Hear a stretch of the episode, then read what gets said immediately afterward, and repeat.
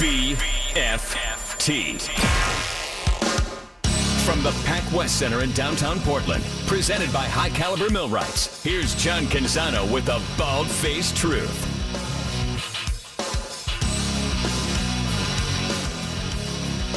I heard Damian Lillard's comment about how it takes more than one game to get into a funk.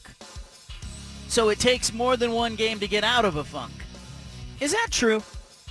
Because I do think it only takes like, you know, to form a habit, I don't know, how many times you think you need to do something, you know, five times, three times, one time. A habit starts with one, doesn't it?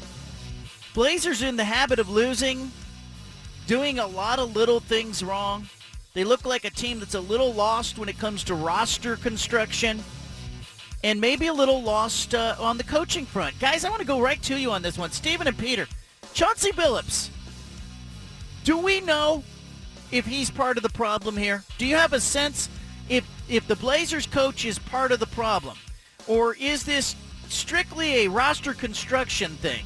Is he the right fit or is it a weak roster? I think it's both. I mean, it's one of those things where it's still a little too early to tell. But I mean, look, one thing you can say about the the quote unquote Damian Lillard era is it's mediocre teams that sort of won in the last four minutes of a game lookout. And we all know Dame time, and he's pointing at his wrist. But it wasn't just Dame; it was team play. They'd buckled down, and for the last couple months, they haven't just not been great in the clutch; they've been atrocious. And if you're not performing, the offense is stagnant, and everyone's standing around looking at each other when it's crunch time. I mean, that's the coach's job to design things and actually value possessions and get things going down the stretch. I think it's part of the problem. Yeah, no doubt. It's a little of both. Uh, we still don't know if Chauncey Billups is a great coach.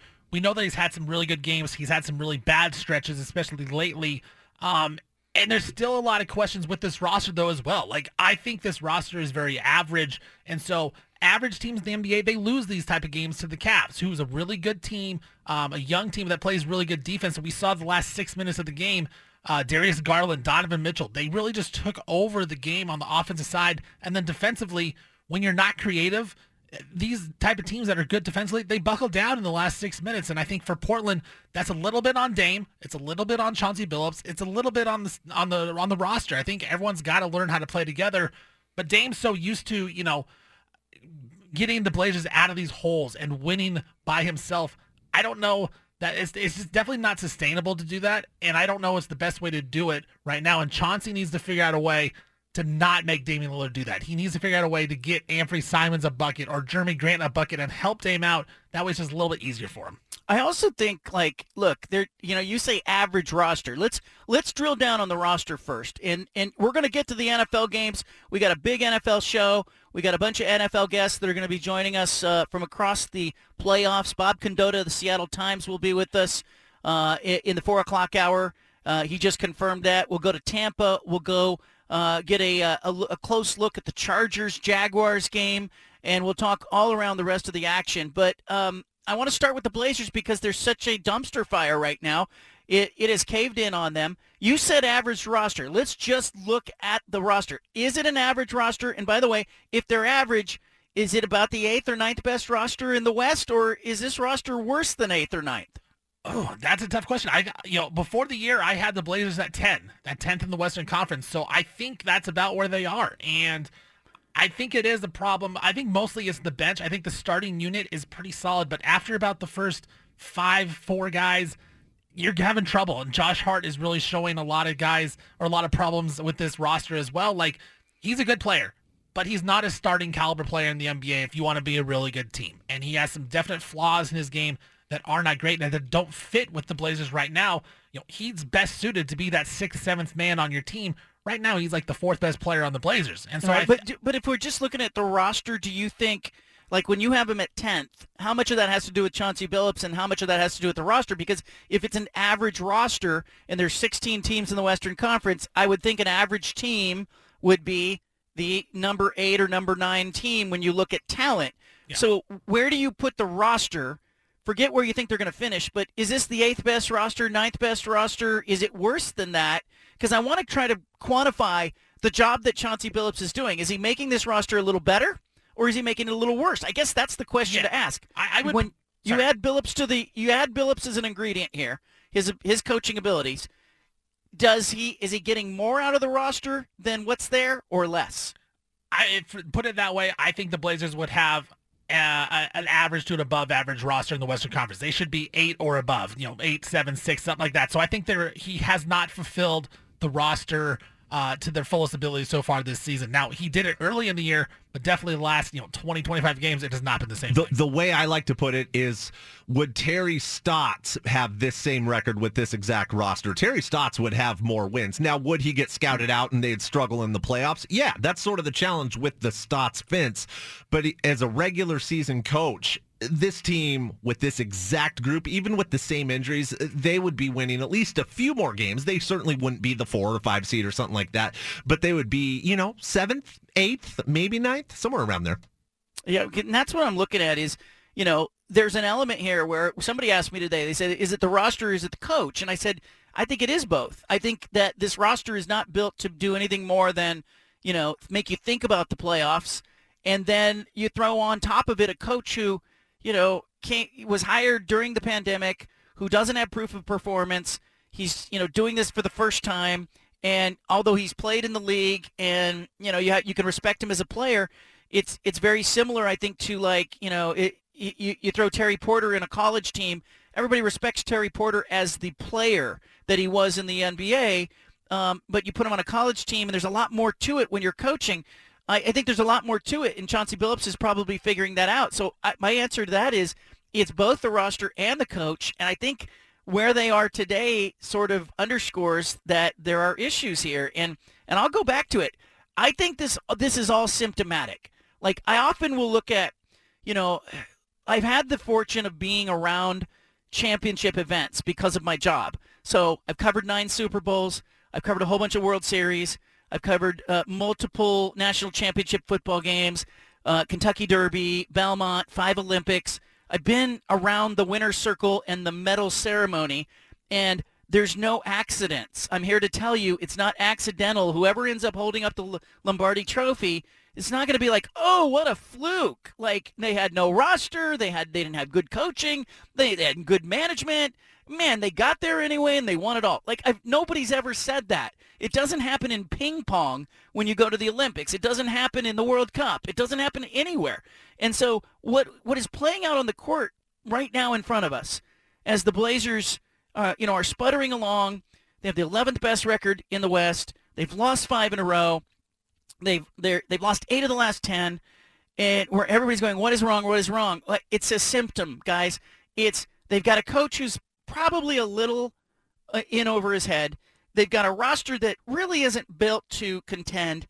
And if you put like the greatest coach in the NBA with this roster, you know, maybe they're four games better in the win column you know, and and all of a sudden everyone's going, hey, there's no problem here. Maybe they're they're sitting there with the Clippers right around six or seven in the West, but instead they're sitting at 11, three games between six and 11 in the win column, and and everybody can see that there's a problem. I think they're headed to the bottom. I don't think this is going to correct itself. I think Damian Lillard is wishful. I think he's saying the right thing and saying, hey, it takes more than one game to pull out of it. What is he going to say? Uh, I think that this is a roster that's in real trouble because this coaching staff, even with Scott Brooks on it, this coaching staff is not built to get more out of this roster than is there. I guess that's my point. But Well, so, d- what- so go d- ahead. I was gonna say, so in your opinion, from what I'm hearing, is is you think it's more of a roster issue because even if you said if they had the best coach in the world, they're still only going up a couple games. They're probably the six, seven seed.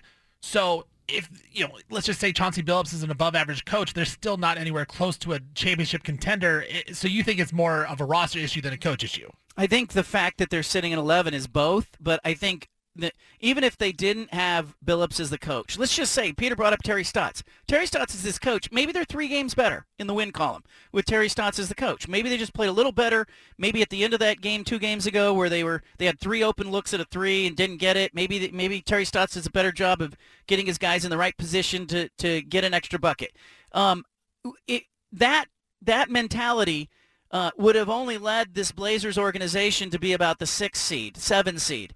Uh, but if they were at six and seven, what would the narrative be? The narrative would be, hey, you know, they're one move away at the trade deadline from being maybe the four seed, or maybe they could th- think about being the three seed. Like with a nice move, you can get there. But my point is, I think this roster's been broken for a long time. And I think the thing that mostly changed was you switched Terry Stotts for Chauncey Billups, and now he's not getting as much out of a roster that is flawed. And I think probably Terry Stotts and Damian Lillard combined to hide a whole bunch of flaws in the Blazers roster in the last four or five years. I agree with you because I, I, think it's more of a roster issue than a coach issue. I do think Chauncey can improve as he gets better, but I just think, like I said, this roster is very average outside of Damian Lillard. Like I like Anfernee Simons, I like Nurk, but those are average players right now in the NBA, and you can't expect the Blazers to be a legitimate playoff team when you're still working on that roster. And that bench has just been pathetic the last, you know, couple weeks. Last night they go for nine points. The game before they go for seven. Like that's not a winning recipe. And no matter what Chauncey Billups does or doesn't do, I, I, can't expect him to win these games. But yet at the same time, Chauncey needs to make some adjustments. He has not been great himself. But at the same, it's it's it's the roster for me. I think in the NBA, it's so much more roster than it is coach. I uh, I agree with that. I think you know, and I think it you know for Blazer fans, I said at the beginning of the year, I just wanted you to have an entertaining year. Um, I do think it's going to be compelling no matter what happens. I mean, you even look at the game last night, and you can say all you want that you know the Blazers got beat, but um, Damian Lillard, Lillard scored 50 points in this game. It it was kind of interesting to me to see him try to put this team on its back and win the game. And meanwhile, they're up against a Cavs team that had much more balanced scoring and just withstood, you know, a 50 point effort from Lillard. Uh, but the Blazers lost their fifth in a row. I mean, it's just uh, it's uh, it's sad. And, and you know the Blazers were up late in this game. There was about seven and a half minutes to go. I think Lillard hits a three, pretty deep three. Blazers are up. I kind of felt like they were going to do it, guys. Yeah, they they completely collapsed down the stretch, mostly offensively. Look, you got to give credit to Mitchell and Garland. They took over at the point of attack, especially Mitchell. Like he had Gary Payton the second guarding him, and uh, we got good GP two at least defensively last night. I mean, he, he, but ultimately the Blazers just they were standing around and watching Dame. I think that's sort of the downside is when Dame's looking around and nothing's happening. He says, "Look, I'm going to do this myself," and it's great. How many times have we had a fun fourth quarter with big numbers and everyone's cheering. But I think some of these guys get end up uh, caught up in just ball watching, and no one. It was just so stagnant. They should have won that game, John. It was there for the taking. Previous years, they would have won that game. Again, I'm right there with you. Still a middling team in previous years, but they would have won that game. Yeah, and and and again, I think that's where the coaching thing, you know, comes out. And but I said at the beginning of the year, like you know, and I had a lot of people roll their eyes at me, and some Blazer fans were mad at me. They said you're such a hater, but I, but I, I said this is a team that should be tanking this year. Uh, you know, the the Wemba, Victor Wembanyama yama thing is is super appealing, and I'm not saying you need to have the worst record in the league, but at some point here in the next two weeks, I think there may be sort of a realization in the fan base and maybe in the front office as they look at the big picture that they're closer to the bottom than they are at the top. And and I do not uh, agree with Damian Lillard that you know it takes more than one game to get in into a funk and out. Like I just think what he's really saying is like I think it took all the summer to to create this roster that was designed to kind of be a middling team, and then you put a coach in charge of it, and it's no fault of Chauncey Billups. Like I, I don't expect him to turn the job down, but the Blazers put a coach in in charge of a flawed roster who has no previous experience. So you know, I think part of the loss that we're seeing, tell me, guys, if you agree with this, you got Lillard, you had Stotts, you had C.J. McCollum in the past. At least you had some experience and you had some veteran guys. Now are we seeing maybe the loss of Stotts, the loss of C.J. McCollum, uh, a little bit the roster, the bench bad? Dame's still out there scoring 50, but there's not a whole lot of uh, stability around him yeah, that's where you want those veteran leadership because, you know, to Damon Chauncey, Chauncey said the same thing. You're not going to get out of the slump in one game. That is partially true. Like, the NBA is such a ebb and flow league. Like, it's going to take a little bit to get out of it, but at the same time, when you got veterans like CJ McCollum who can go off and score 35 in a night and win a game for you, that's when you need that right now. And Anfernee Simons just hasn't been that guy lately. Um, the thing with Chauncey Billups also, you know, in his quote last night, I I didn't like the fact that he just he said he's proud of the effort and like you know it's these type of things like yeah that's the minimalist thing to talk about. I, I want I expect the Blazers to play hard. I expect guys to play hard every single night. So I don't need you to congratulate them for playing hard in a loss. Like I want to see what you're to do and whether the what are the changes going into the next game. We haven't seen it. So uh, yeah, it's it's a little bit of everything, John. I think it's lack of leadership on the coaching staff, but it's also you know, now the Blazers are getting a little bit younger, a little more inexperienced in their lineup, and it's not working. Leave it here. We'll start talking about the NFL playoffs. Are the Cowboys vulnerable? We'll start there. Plus, we'll go to the Bay Area where Bob Condotta, the Seattle Times, is preparing to cover the Seahawks-Niners game. He'll check in with us. Uh, where are the minds of the Seahawks players? Later in the show, uh, we will also talk about the Chargers and Justin Herbert's first chance to win a playoff game. You've got the home of the truth. Back to the Bald Faced Truth with John Canzano on 750 The Game.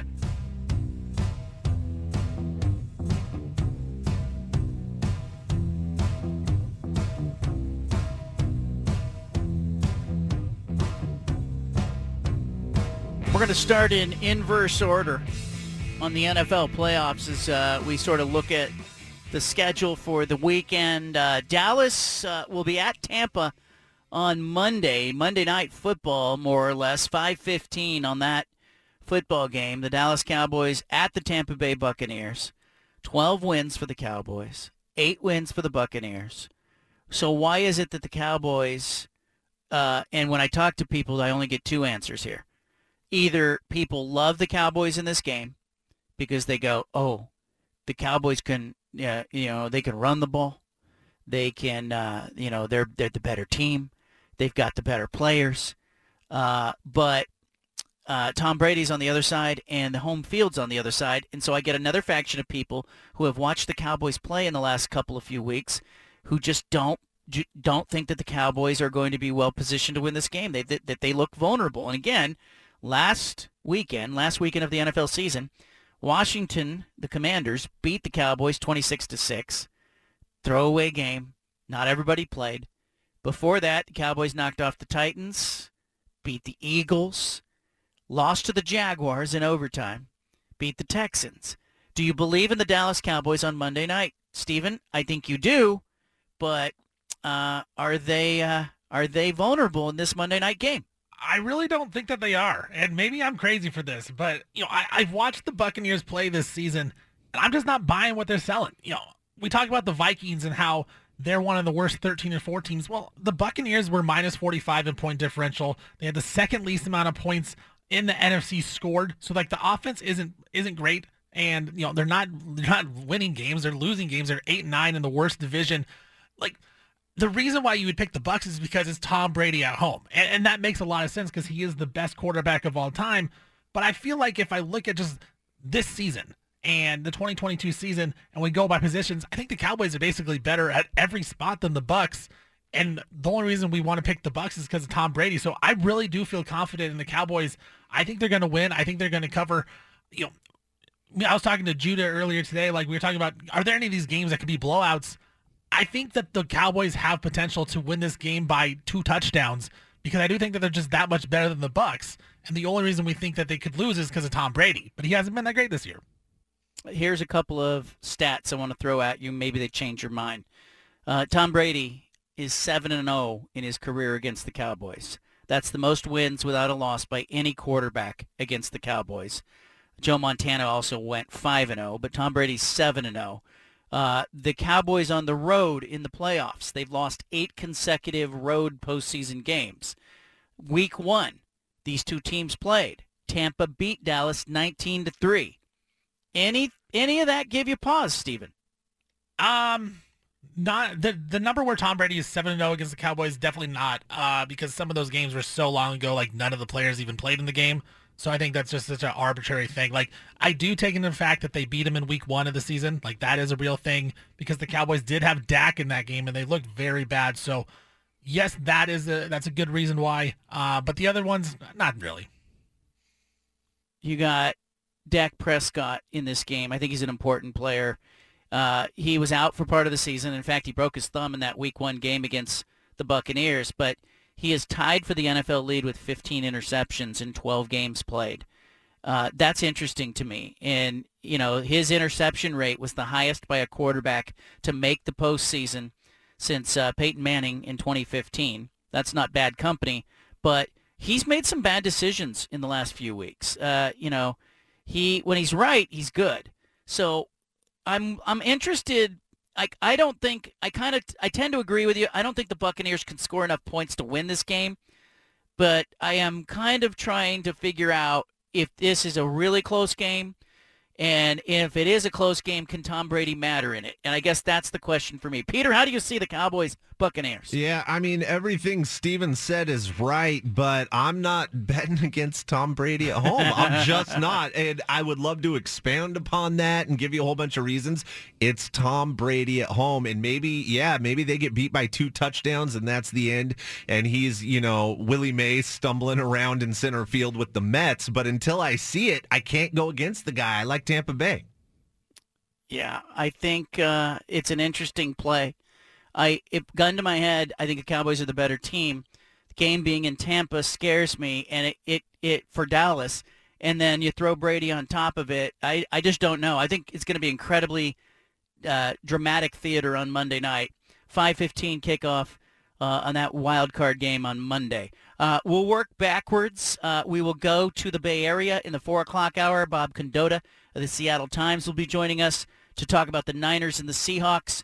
Uh, but up next, uh, we will kick around a couple of the other NFL games uh, as we go through the wild card weekend. I want your phone calls as well. Do you have an upset special this week? Do you have a team in the NFL playoffs that you think uh, can pull off an upset? Give me a underdog who's going to advance from the wild card weekend at 503-417-7575. Back to the Bald Faced Truth with John Canzano on 750 The Game.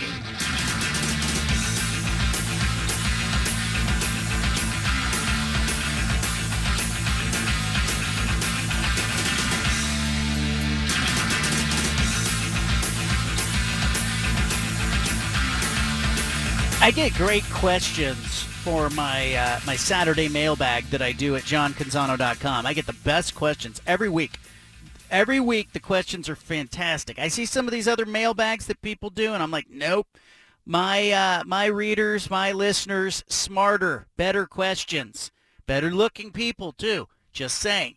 Uh, but uh, I tomorrow morning I'll have uh, the Q&A. But uh, somebody posted a question uh, today asking, is this the end for Dana Altman? Oregon lost again last night, uh, and save for their victory at Utah a couple of games ago, it's been bad for Dana Altman.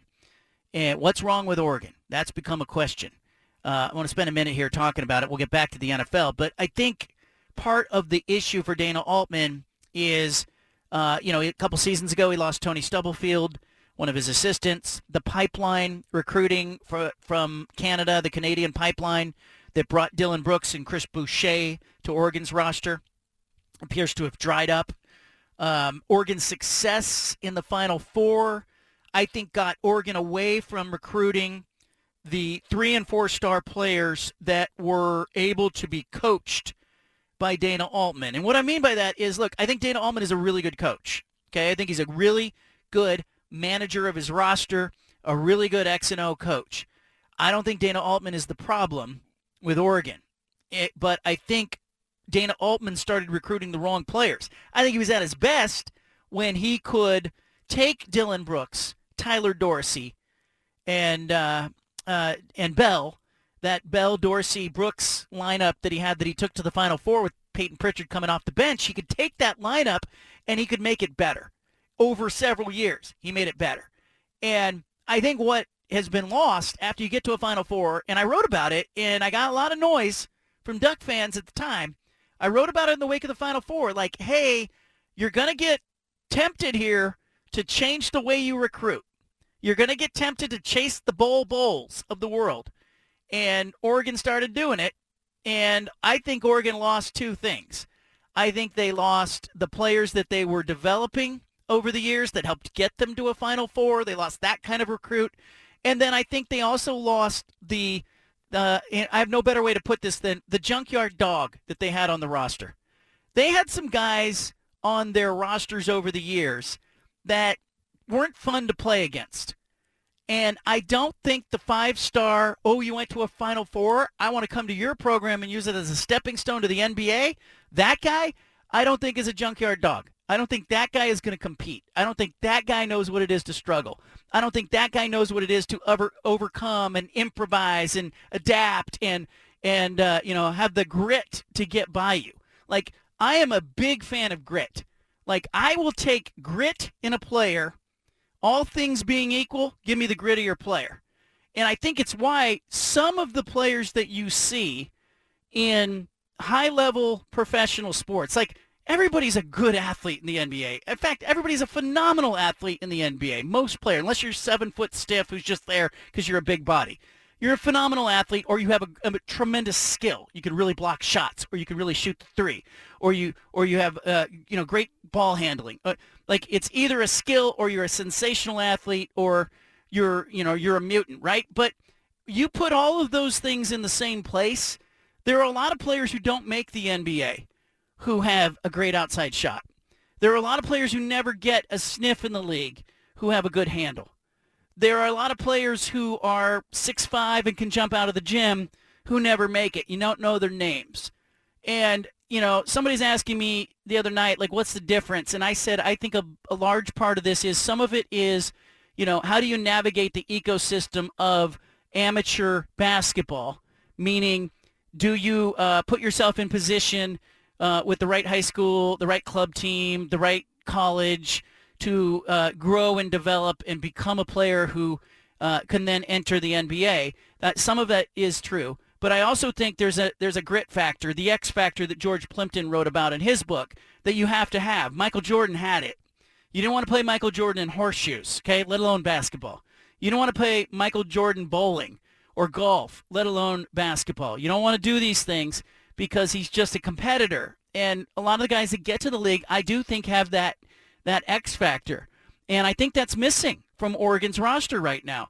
I look, I see talented players, I see good recruiting classes, I see outside shooters that are missing shots, and everyone's going, well, if they if they make the shots, then they're fine. But I also just don't see a team that is competing on a consistent basis. I don't think there's any grit there, and I kind of wonder, you know, Dillon Brooks was not the greatest athlete in college basketball when he was in his last year at Oregon. Tyler Dorsey wasn't either. Jordan Bell wasn't either. They were, you know, they were really good college players, but I had covered college teams that had better, higher drafted players. I covered a Fresno State team that had two players taken in the top 15 picks of the draft. And I'm looking now at Oregon from that final four year, and I'm going, well, what made them special? You know what made them special? It was the fact that Dana Altman had three years with that group of Bell and Dorsey and Brooks together. It was a young Payton Pritchard who was a competitor, being a freshman on that team that was playing kind of a, a you know a supporting role. He wasn't the guy on that team. That team competed. That team wanted to beat you. It was athletically good enough and it had good players, but it really just wanted to beat the pants off you.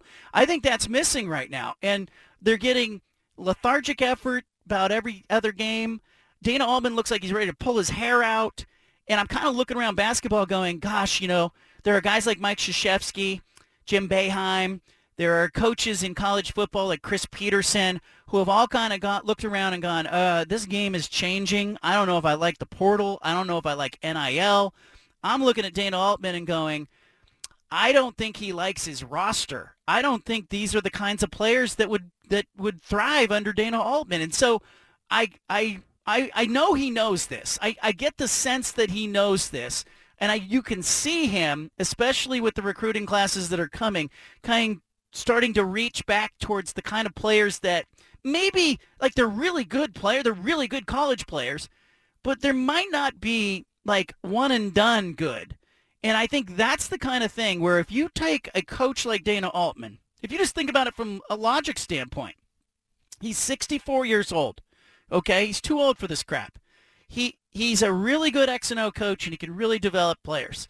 You that's not the right guy to send a bunch of one and done type athletes That's not the right guy to go, hey, go to Oregon, spend a year there, maybe two years, get to the league. That's not the right kind of program. Let those players go somewhere else. And I'm not saying you shouldn't take the best possible player or five-star or whatnot, but if you do, it better be somebody with some grit. Because if you're only going to have them for one year, if you're not going to have a chance to, uh, you know, uh, improve them, develop them, um, they better have some grit to them. Uh, because I think the best Dana Altman teams that I have ever watched play were the teams that just competed. They weren't the they weren't the highest recruited teams. They weren't the teams that had uh, you know the top picks in the draft. They were just teams that would show up and they were not fun to play against because you know they would compete.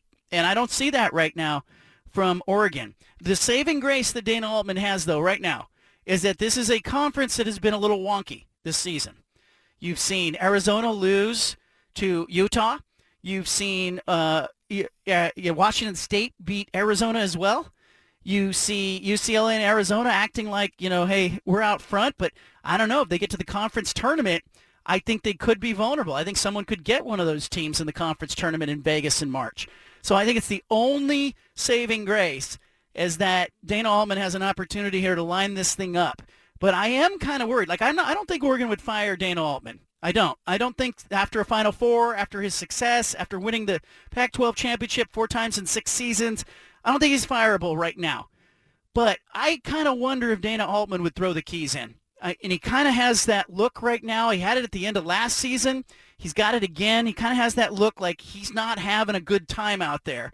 And I wonder at his age, with the money that he's earned, with the success that he's had, with the fact that you know he's a likely Hall of Fame coach in college basketball.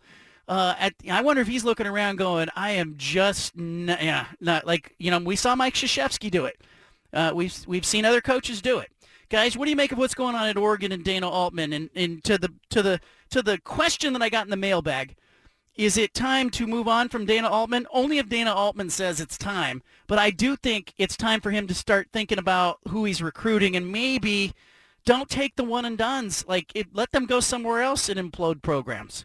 I agree. I don't think it's time to move on from Dana Altman because he is a proven good X's and O's coach, and he usually gets the best out of his teams when the season goes on.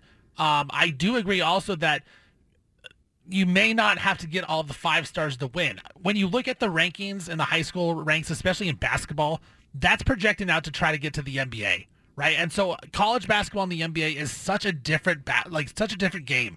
We've seen really good college players, you know, college players of the year not be successful in the NBA because it's just a completely different game. You know, I love KenPom. I look at KenPom all the time. You look at the top 10 guys in his player of the year, I'm looking at the top 10. There's two that are going to be first round picks probably. One's going to be a top five, and then another guy maybe in the 20s, and that's it. The other eight are going to be second round to undrafted guys. And so I think you're right. It's a lot of, you know, you need these veteran players that stick around for two, three, four years and really develop their game and learn how to be really good in the college game rather than the NBA game. And we saw this, right? We saw this, you know, it was it wasn't recent. It was like five, six years ago, maybe even longer, where you started to see – you know, teams like Butler get to the Final Four, right? Brad Stevens takes Butler to the Final Four, and everybody was like, oh, Butler's in the Final Four. Well, it came in an era where the blue blood programs were all getting young, maybe built for the NBA one day type players that were not able to stick around and get any synergy in the program and get any get any continuity and get any real growth and they were finding themselves in NCAA tournament games against mid-major programs who had kids that were like marginal NBA talent, maybe D-League type talent, or maybe one player who could play in the NBA and then a bunch of role players. But you had guys that were like juniors and seniors. And it was evident. It was almost like, you know, when we all walked into the gym when we were young and we would run into a group of old guys that were – you know, playing five on five, and one of the guys had like goggles on, knee braces, and everybody had beards, and you'd, be, you'd laugh at them because they're bounce passing to each other. But they'd kill you in the gym. Get why? Because they're more experienced. They've got synergy. They've played together. I mean, just think back to that Final Four team of the Ducks. Like, for how good that team was, they were all you know two, three year guys, and they were all second round picks in the NBA draft. They yes. weren't first round picks, right? Dillon Brooks, second round pick. He's been successful in the NBA but there what he wasn't thought of to be this lock of a first round pick, and he wasn't. Tyler Dorsey, Jordan Bell, same things. Like it's just such a different game. And in the NBA, it's all about athleticism because they can spread you out and they can open the court. Where in college, it's a lot more compact and you have to have good skills to be able to shoot the basketball. Or like when Payton Pritchard was at Oregon, he's great at getting into the middle of the paint and then kicking out to somebody. That is so uh, so much needed in the college game as compared to the NBA game, where when you get in the paint, you're looking to score, you're looking to dunk, or you're looking to hit a little floater. I think it's just totally different. So when you're going out and you're getting guys like Khalil Moore or uh, Ware at Oregon right now, he's a seven footer. He'll be a first round pick. He averages like six points a game. Like he's not great in the college game, but the NBA game, he's going to be much better. You got to get the right combination of you know the five stars and the three stars. I I thought the real, you know, if if I can put a face on what was the problem, it was Troy Brown Jr. And Oregon had made the Final Four the year before. You're right; they didn't have a first round pick. I think uh, I think Jordan Bell was the highest picked player. He was like 35th or 38th in, in the you know in the second round, and then Dorsey and Brooks went in the middle to mid part of the second round. But that very next year, what happened? Troy Brown, who is a five-star guy, a McDonald's All-American, uh, you know, he basically says his senior year of high school, he wants to go to Oregon. Great, Dana Altman's ready to take him but uh, he's going to be a one and done. Like he announced that, like before he arrived at Oregon, it was just going to be a one year thing. And I wrote a column at times saying, you know, you're getting away from what made you good. You're getting away from what just got you to the Final Four. And Oregon did not make the NCAA tournament with Troy Brown, but Troy Brown got drafted. He got drafted in the first round. And guess what? The next season, Bol Bol got drafted. And Louis King and Kenny Wooten. And, and, and it really wasn't until Pritchard went in, you know, two years ago in the draft that I thought Oregon, you know, he was a guy that they had developed. And, and in between, uh, you know, Brooks, Dorsey, and Bell and Payton Pritchard, it really was, it was Chris Boucher. It was, uh, you know, who was undrafted. It was Troy Brown who got drafted. It was Kenny Wooten. It was Louis King. It was Bol Bol. Uh, you know, it was like it was slipping through Dana Altman's fingers, the whole thing, you know, and they haven't been the same. So I can't be the only one that sees that. I know Dana Altman sees it. I've talked to him about it. I've asked him about it. And there's a conundrum there because on one hand, if I say to you, I'm a five-star player, I want to come play for your school, that's hard to say no to if you're a coach. But I also think Oregon, I think Oregon needs to say no at some point. I think they need to go, look, uh, you know, we're really interested in you. We'd love to have you. We can make you a better player. But we're not in this one and done business unless it's a player who literally can just be the additive piece, I think. You know, you already have a core roster because there's no continuity right now. And I think they're suffering still from the sins of changing their philosophy after 2017 in the Final Four. Our big splash is coming up. I want you here. Back to the Bald Faced Truth with John Canzano on 750 The Game.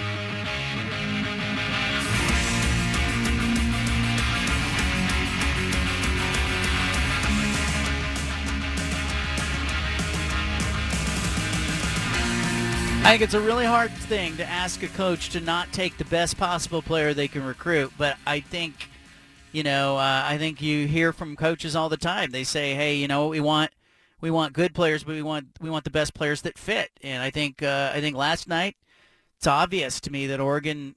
I, I just I don't think it's style of play. People keep saying, "Oh, it's their style of play. It's archaic." No, I don't think so. I think that they have uh, guards right now that aren't making shots, but I just don't see a lot of synergy. I don't see growth. And I got to be honest with you. I look at the guys on the team, and I don't feel like we're getting to know these players, maybe other than uh, N'Faly Dante and Will Richardson, who are holdovers. I don't think we're getting to know these players very well. And I think that's really important. I think Dana Altman needs players to be in his program for two and three and four years in order to maximize what a good coach he is. I think if you know if, if you can step back, that's really what we're talking about. Uh, this brings us to our big splash. Uh, the one thing that we know today that maybe we didn't know yesterday. This is the one thing you absolutely need to know today. Look, look, look at it. Where? Down there. But the... The Big Splash!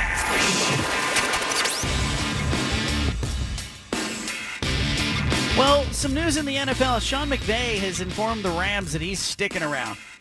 Sean McVay told them that he'll remain the head coach. Team announced it today. Remember, in his end of the season news conference, uh, McVay said he would take the appropriate time to make a decision on his future. Uh, the Rams are coming off a 5 and 12 season, McVay's worst campaign since he was hired by the Rams, and uh, he, you know, he signed a contract extension last off season, runs through 2026. Apparently, uh, he's come to his senses. He says he loves football. He's invested in this thing. Youngest head coach in modern NFL history when he was hired in 2017. Um, and uh, he has a 67 and 41 record in six seasons. Rams have three NFC West titles, two NFC championships, and a Super Bowl in that time. Peter Sampson, you're a Rams fan. The news of Sean McVay coming back. Yeah, I'll be honest. I'm surprised. I'm happy, and it doesn't mean that they're necessarily going to turn it around next season because they had to mortgage their uh, immediate future for that uh, Super Bowl title. But look, he's a great coach. He's a grinder. He's got a long career ahead of him. I, I really thought that he was leaving though because once you put it out publicly especially when you already kind of floated it out there the year before you go man this guy he's really thinking about at least taking a break especially at that young age like look this isn't bill belichick Sean McVay has plenty of time to just chill out and do TV hits for five years, get refreshed, not get any gray hair, and then choose the job that he wants. So I'll be honest, as a Rams fan, I'm shocked, but I'm pleasantly surprised. I think uh, I think it's good for the Rams. I think it's good for football. I think uh, you know I always worry. I, I get it, man. I get it. The the coaches in college and the coaches in the NFL they go all in, and I, am not sitting here feeling sorry for them because they are well paid. They are well compensated. Uh, they uh, they get scrutiny. They get glory. They you know come everything comes with this package. But I just think that kind of continuity in the NFC West in particular uh, is needed, especially with the Arizona Cardinals making a change uh, with their head coach. So I, I like that McVay's sticking around. I think he's a good coach. I'm, you know, hopefully he'll get some time off. I, man, I'm telling you, like, you know, and I'm one to talk because, you know, I have over the years often uh, been simultaneously writing and doing radio and doing TV and involved in a nonprofit and have three daughters. But I think you need you need to take time, man. I, I just think we know now that, you know, if you're going to avoid burnout, especially as a coach, um, the coaches who do it right seem to be more balanced, and the coaches who coach for a long time seem to be more balanced than the ones who kind of rise up and then burn out. I, I get it, man. It, they're all in, but this whole thing, like Mario Cristobal did this whole thing, like he gets there at four o'clock in the morning. He, uh, you know, he stays later than anybody else. A lot was made about Jon Gruden he was sleeping in the office and all this stuff. I don't I don't think you need coaches necessarily to to live it that way and sleep in the office. Like I don't think you necessarily need that because I think in one hand it's great, but I also think that you know, you just want somebody who works hard and puts in the, the appropriate amount of hours. And also, oh, by the way, I kind of like like Jonathan Smith, who says he steps away from it, and Dan Lanning in Oregon, who says, you know, he gets home and he, you know, he'll play games with his kids. Like you know, I just know over the years, Chip Kelly's guilty of this too. Like one time I, I ran into Steve Sarkisian. I was covering the Vancouver Olympics up in uh, BC, Vancouver, BC. And I ran into Steve Sarkisian and, and I texted Chip Kelly, hey, Sark's here. And Chip Kelly was like, I'm game planning. Like this was the middle of winter Olympics, like at long, months after your season was done. It was like February and Chip Kelly was saying he was game planning. Like, I don't know if he was game planning or joking, but I kind of think like, you know, he might have been game planning. Like, because I don't think that a lot of these coaches do anything else. I think you got to have balance in your life. On that note, what are you doing this weekend, guys? Uh, I'm gonna be hanging out. My wife is gone, so it's uh, me and the two kiddos. We'll be hanging out. Uh, my wife has a bachelorette party, so I don't know. We got we got to figure something out to do. I guess we can watch football together. Bachelorette party. What's going on at the bachelorette party? I don't know. Some wild and crazy things. I just hope uh, you know, hope she'll be okay. Where is this party gonna be? Uh, I believe it's in Bend. So she's gone all oh, weekend, wow. which is oh, you're so you're on dad duty all weekend. Yeah, it's a little disappointing, but uh, you know, that's little, not little peeve. That's here not what you're supposed to say. Oh, sorry. I mean, it's gonna be a great time. It's gonna be a great time. No, but I mean, I love my kids, so I think they'll be okay. We got to figure something out to do, though. I think we need some activities. Uh, yeah. So hopefully it doesn't rain. We can go outside or something. Go take them out to Oaks Park and go roller skating. I don't know if they know how to roller skate. Well, that's why you take them. You you don't need to be out there roller skating. Let Yeah, them that- roller skate. That's the danger right there. yeah, you take them. Uh, are you guys gonna watch the NFL games? Or do your kids watch the games with you? Uh, my youngest likes football because he likes to fight people. My oldest doesn't really like football, so he probably wouldn't watch with me. Yeah. I know. Peter, what are you doing this weekend? Uh, I'll have the games on in the background. I have some guitar maintenance to do on a couple guitars, and I'm going to do a little bit of painting. So, uh, yeah, taking it easy. Wow. See, that sounds balanced. Peter's gonna outlive us all. I am. you know, because I think Peter's got Peter's got it figured out. He's in there painting. I could hear classical music in the background while he's painting, and he's uh, he's giving the guitar some maintenance. That's pretty good, man. But what are you doing this weekend? Uh, tweet at me at John Canzano BFT. Coming up in the four o'clock hour, we will visit with Bob Condotta of the Seattle Times. He will be along to talk to us about the Seahawks Niners. Plus, uh, we'll be uh, talking with Anna about what's going on with her.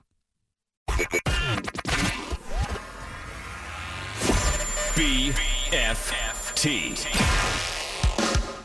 From the Pac West Center in downtown Portland, presented by High Caliber Millwrights, here's John Canzano with a bald-faced truth.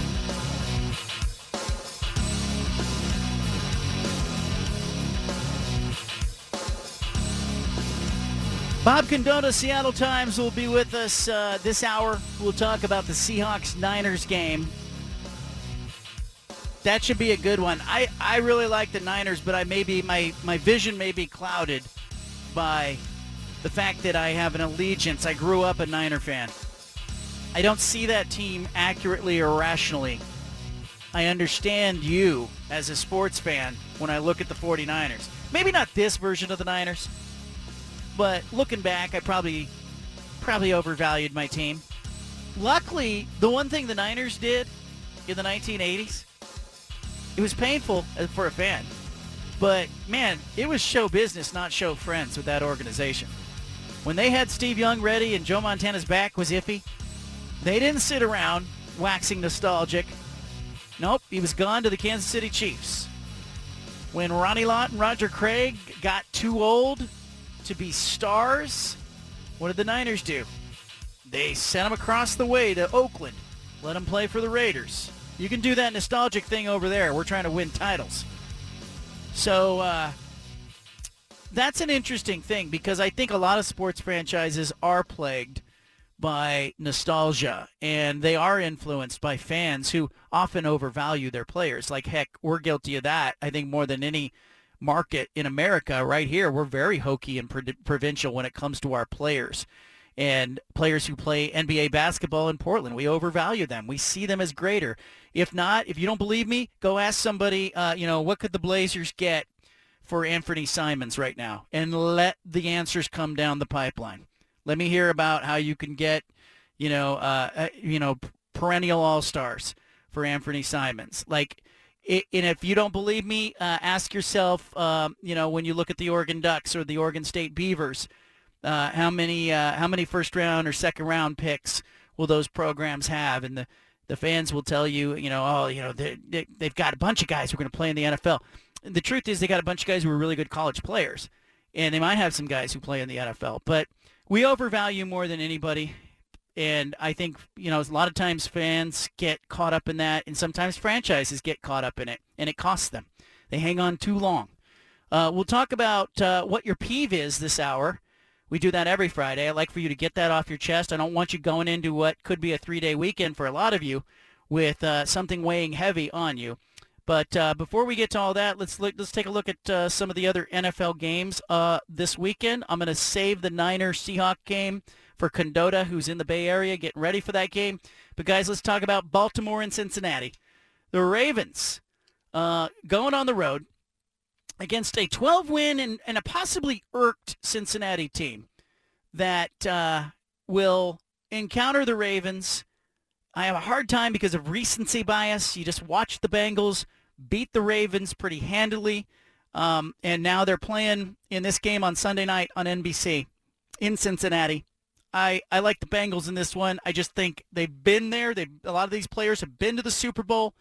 Uh, they've got the better quarterback. I just can't see the Ravens without a healthy Lamar Jackson being in this game. Yeah, without Lamar, I don't know how the Ravens can win this game. I do like the Ravens to keep it somewhat close, though, now that Tyler Huntley seems like he's going to be the starter. No official announcement has been made. Uh, but as long as it's not Anthony Brown, I think the Ravens can slow down the Bengals enough uh, to keep it within you know a one score game and maybe some drama at the end. Because I do love John Harbaugh as a coach. I think John Harbaugh is a really good coach, and that Ravens defense always seems to show up in the playoffs. Another reason they're in the same division, so they're very familiar with one another. It's not like the Bengals are going to be throwing out something that the Ravens haven't ever seen before, so they're going to be ready for it. I think the Ravens can keep the game close, but I'm with you. I think the Bengals uh, win a lot of the time. Peter, you got a thought on that one? Man, uh, not really, only because I completely agree with Steven. I mean, for me, this is such a gimme for the Bengals. They've been there. They're motivated, like you said, sort of getting jerked with by the NFL. And not to mention, they're they're one of the better 12 and 4 teams. They had a that little bit of a Super Bowl hangover. They've won 8 in a row. I mean, there's I guess Baltimore could slow this game down a little bit, but I think Joe Burrow's going to be motivated. I I do think there's a chance that uh that uh, Cincy can win this by double digits. On Christmas Eve, the New York Giants and Minnesota Vikings played a very close game. Uh, Minnesota walked off 27-24 winner on Christmas Eve, and here they are playing in a wild card game in Minnesota. Vikings uh, 8-1 at home, Giants four and four on the road. Uh, the spread on this one, Minnesota is minus three points. You've got uh, you know Jones against Cousins at the quarterback position. That probably doesn't do a lot for people, but um, you know, this is a game. I don't know why. Maybe it's just because I don't love Minnesota. I watched Green Bay beat them badly a couple of weeks ago. Um, I saw Detroit beat them in the last, you know, five weeks. Um, and I, I know the Giants are vulnerable themselves, but I kind of think the Giants are going to hang around in this game. I think it's a really close game. And, and if I have to pick an upset, I'm picking the New York Giants to beat the Vikings. Yeah, I don't think you're wrong on that um, for any of those reasons. Like this game is so, I think it's a, more of a coin flip than any other game this week or this weekend um, between these two teams. And I think it was proved, you know, like you said a couple weeks ago when the Vikings went on a 61-yard field goal for the win. I'm going to go the other way. I think I'm going to give the advantage to the home team. I think Minnesota uh, and that home field advantage, that is one of the bigger home field advantages in the NFL. And I think that's going to come into play just a little bit with Daniel Jones uh, starting his first ever playoff game. I think it might be rattle him just enough. Uh, I think the Vikings are going to win this game, but I, I don't feel confident in it at all. Yeah, I, yeah, go ahead. Oh, I'm sorry. I just don't trust Kirk Cousins when the bright lights are on it. And against that defense, man, Saquon Barkley, uh, especially catching passes coming out of the backfield, uh, I like the Giants not just to cover, but to win this. Let's move on to the Miami Dolphins. They're going on the road to Buffalo uh, in this wild card matchup, uh, wild card weekend, rather. Uh, Buffalo's a 13 and a half point favorite in this game.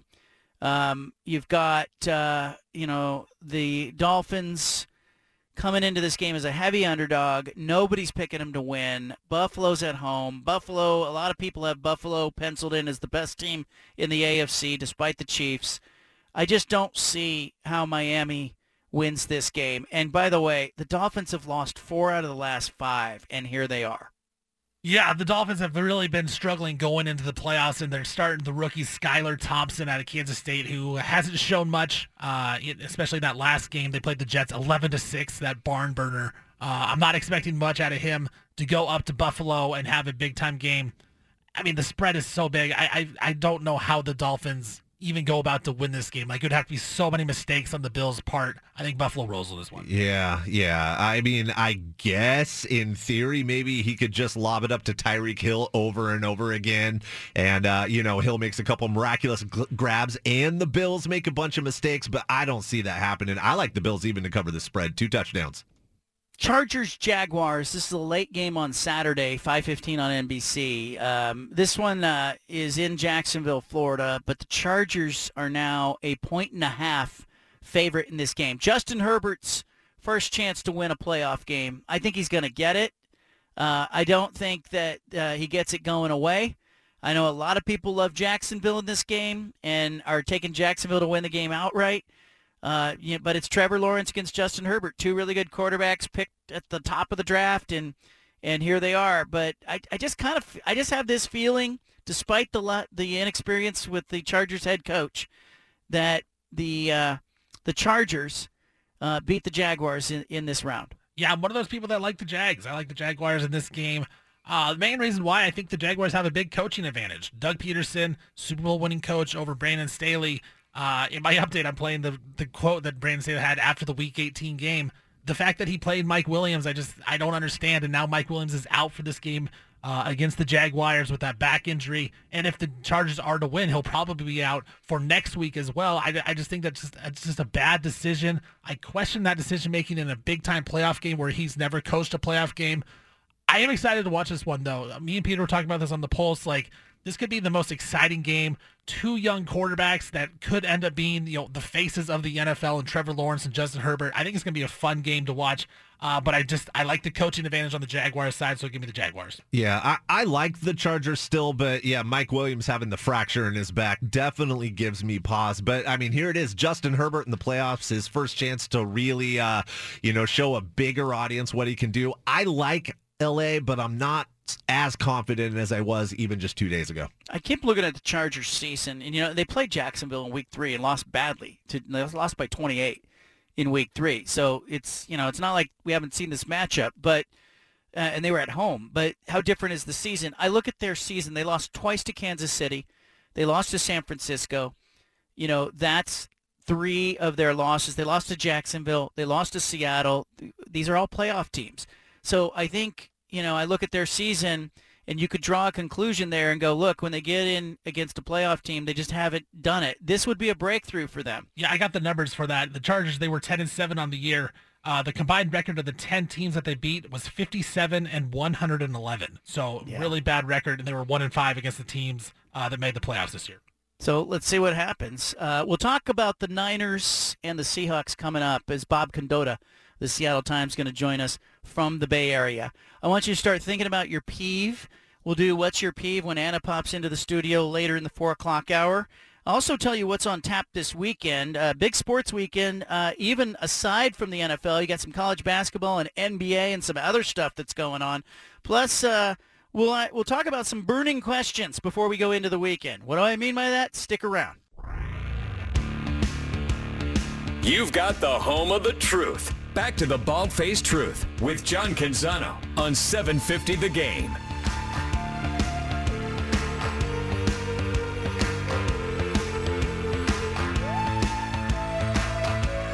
I'm telling you, it's Friday the 13th. Combine that with that song. Am I wrong to feel like uh, we're getting a little creepy? Just saying. Every time I hear that music, I think conspiracy theories. Welcome back to the Art Bell Show. Uh, Bob Condotta, Seattle Times, covers the Seahawks, does a great job. If you're not reading Condotta, you're not up to date with what's going on with the Seahawks. He's joining us now live via satellite. Bob, where are you right now? Um, I'm at a hotel in uh, East Palo Alto, which is where the uh, the the Seahawks are staying for this one. So, um, yeah, we all um, everybody just sort of flew down this afternoon to get to get down here for the game tomorrow afternoon.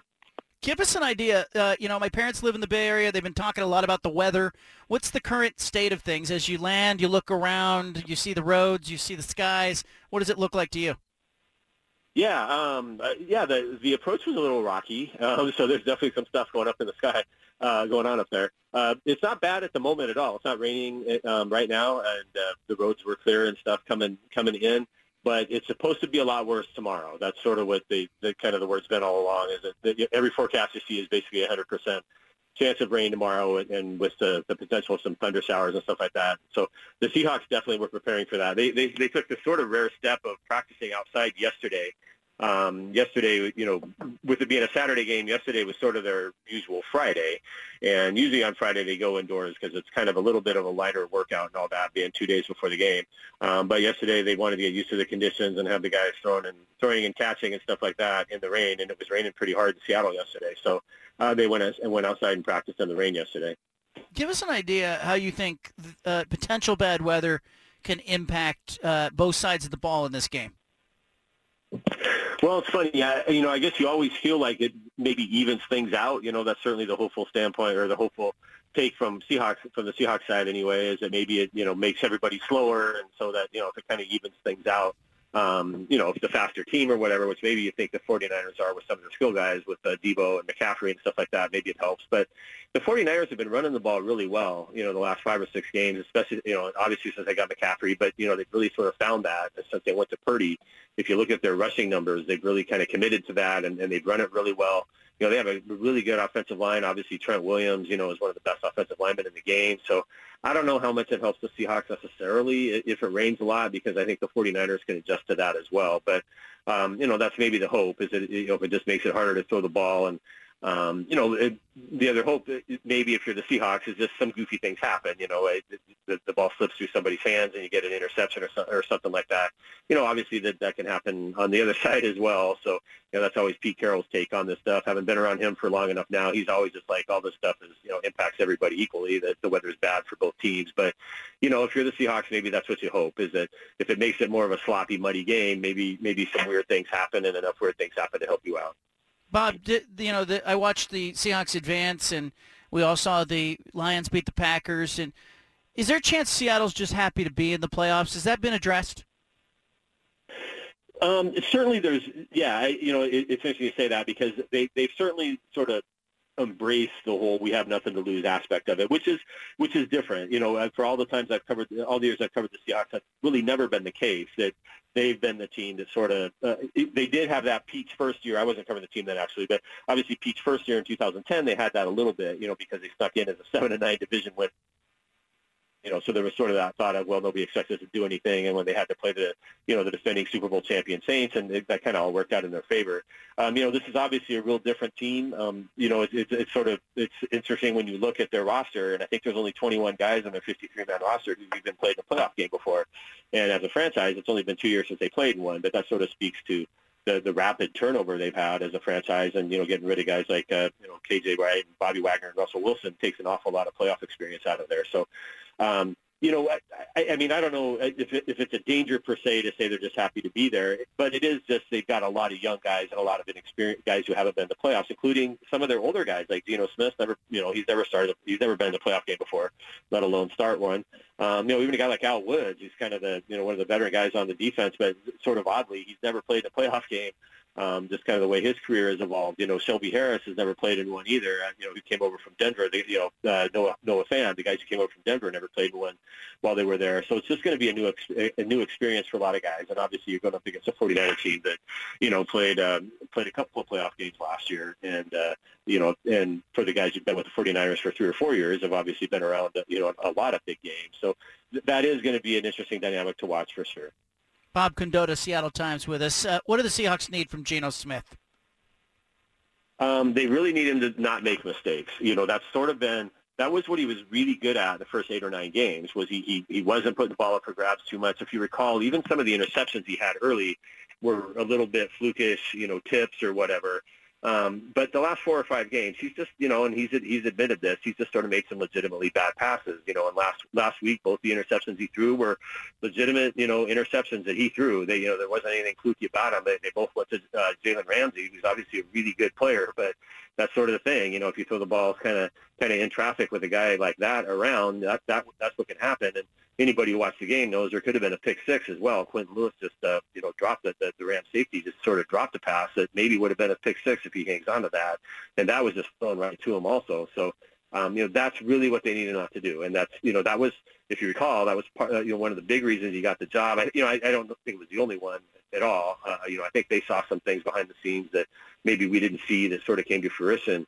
But one of the b- biggest things was he had done a really good job in the preseason, um, in training camp and in the games themselves of taking care of the ball, not turning it over. And that was, you know, I think Pete felt like it all had to start there, that we need a quarterback who's not going to make the big mistake. And, you know, Geno's made a few more of those the last few weeks. So, you know, I, I would kind of just start with that. Um, you know, they, they, they, they the, the danger there in trying to just take care of the balls and, you know, maybe you're doing nothing but checking down and, you know, you're throwing four-yard passes all game. You're not really going to win it win a game against the 49ers doing that either. So there's got to be that fine line. But they really, early in the game, they need to not give the 49ers anything um, easy.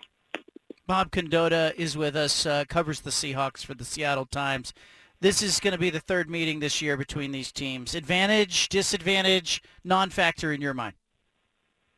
I don't think it's a huge factor. I, you know, I wrote a little story this week, kind of look at the history of you know the three you know, you know, teams who swept and stuff like that. And, and you know, the, the sweeping, the team that had swept, um, you know, I think is 14 and 10 in the, in the times they've met since uh, since 1970. Um, you know, so I, it kind of just turns out maybe that the team that is swept often is just the best team, and they just kind of keep winning. You know, it, it's sort of like it's hard to beat a team three times, but if you've already beaten that team twice, it's a lot easier to beat, uh, to beat a team three times. Um, certainly, there's just kind of that inherent familiarity, though. You know, they played each other a lot through the years, and um, you know, they did just play each other, you know, on December 15th. So this will be the first time a team has played Brock Purdy for the second time. And so who knows if the Seahawks will see anything in that that that, that helps them. Uh, you know, I think everybody's sort of been surprised by how well Brock Purdy's played. And here's a team that at least has Talking about Condotta. Yeah. So go ahead, Bob. Go ahead. Oh Bob. yeah, yeah. Sorry. Yeah, I was rambling. But uh, and was just going to say, you know, the Seahawks haven't played uh, the 49ers when they've had all of Deebo, uh, Christian McCaffrey, and George Kittle because uh, McCaffrey wasn't there in the first game, Deebo wasn't there the second game. Um, you know, so it's kind of hard to read a, that much. It, it's kind of hard to know what to read into how they played before. But certainly, uh, you know, I don't think there's going to be a lot of surprises between, between the two teams. Bob, it, it's you know Pete Carroll this season, Russell Wilson gone. It just feels to me like the Seahawks are playing with house money. It, you know, can you give like the 20,000 foot view or maybe the insider view of the Wilson trade and the Seahawks still getting themselves into the playoffs? Like, how good does that feel for this this franchise? Yeah, absolutely, no doubt about it. Um, you know, I, I think no matter what happens, you know, as long as maybe it's not sixty to sixty to seven or something, um, you know, I, I think it's a successful season. Um, having done what they've done and gotten to the playoffs, getting you know the fifth pick from Denver. You know, I nobody thought that they'd get a pick that high. I think if you thought you, you thought the highest of the two first round picks they were going to have would be Seattle's, and and uh, um, and not be Denver's. And it's sort of like they're ending up with the two picks everybody thought they might get, but it's just flipped in terms of how they're getting them. You know, getting the fifth from Denver and getting you know the the twentieth or so, uh, depending on where it turns out um, from Seattle. But getting five of the top 85 picks or so, which is what they're going to have, um, a lot of cap space. You know, Russell's dead money hit comes off after this year. They were still paying him, you know, in terms of salary cap money, 26 million this year. But not having that, they're going to have a, a ton of. I think right now they have the seventh most cap space for 2023, plus having as much draft capital as any any team in the NFL. They're going to have a lot of a lot of ammo to go out there and make a lot of big moves this offseason if they want. Um, obviously, they got to, you know, what they got to figure out first is what to do with Geno Smith and whether they're going to pay him a lot of money and commit to him as their quarterback, or you know, maybe decide with that fifth pick they can they can do something with that, or or trade up or whatever. But if they decide they want to do something um, with a uh, with a college, you know, go go draft a guy, uh, it's, it's going to start there. But once they make that decision, they're going to have a lot of flexibility, a lot of cap space, a lot of money to spend to go fix uh, to fill a lot of the other holes on this team. So I think from that standpoint, you got to really like it. You know, a, a team that won nine games this year and will have uh, that ability to make themselves a lot better in the offseason. I think they're in a lot better spot right now than a lot of people thought they would be. You got a big kickoff tomorrow, 1.30 on Fox. Uh, but on Geno Smith, it kind of feels to me like, you know, we saw enough of him to know that, you know, he feels like a placeholder to me. It, how do you read it? Do you, would you be surprised if they said, you know, hey, Geno, we're giving you a multi-year contract. You're our guy. We're building around you. We're gonna we're gonna draft defensive players and get back to what we do well. Or do you think they need to go get a quarterback? Um, I, I can see them doing a little bit of both. Uh, you know, if you can give Geno a two or three year contract, maybe a two year contract where that third year really has no guaranteed money in it. Um, you know, it's kind of team option kind of stuff. Um, and then go still draft a quarterback. I, you know, I think a month ago everybody thought, well, the Seahawks don't need to spend that first pick on a quarterback because Geno had for sure proven he could be the guy.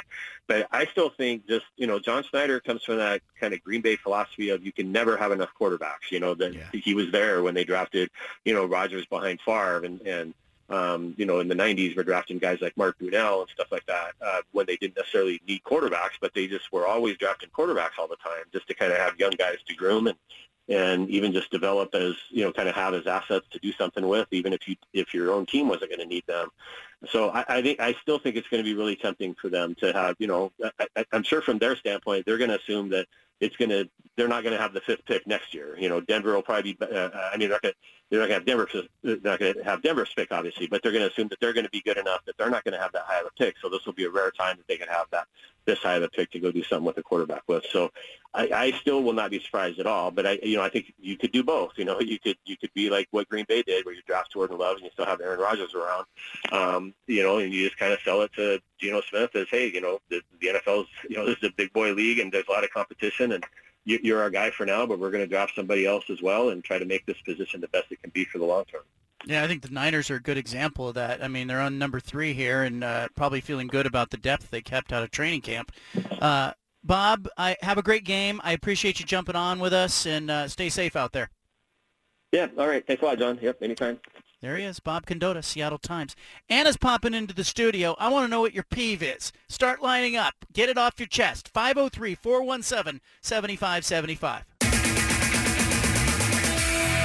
Back to the Bald Faced Truth with John Canzano on 750 The Game.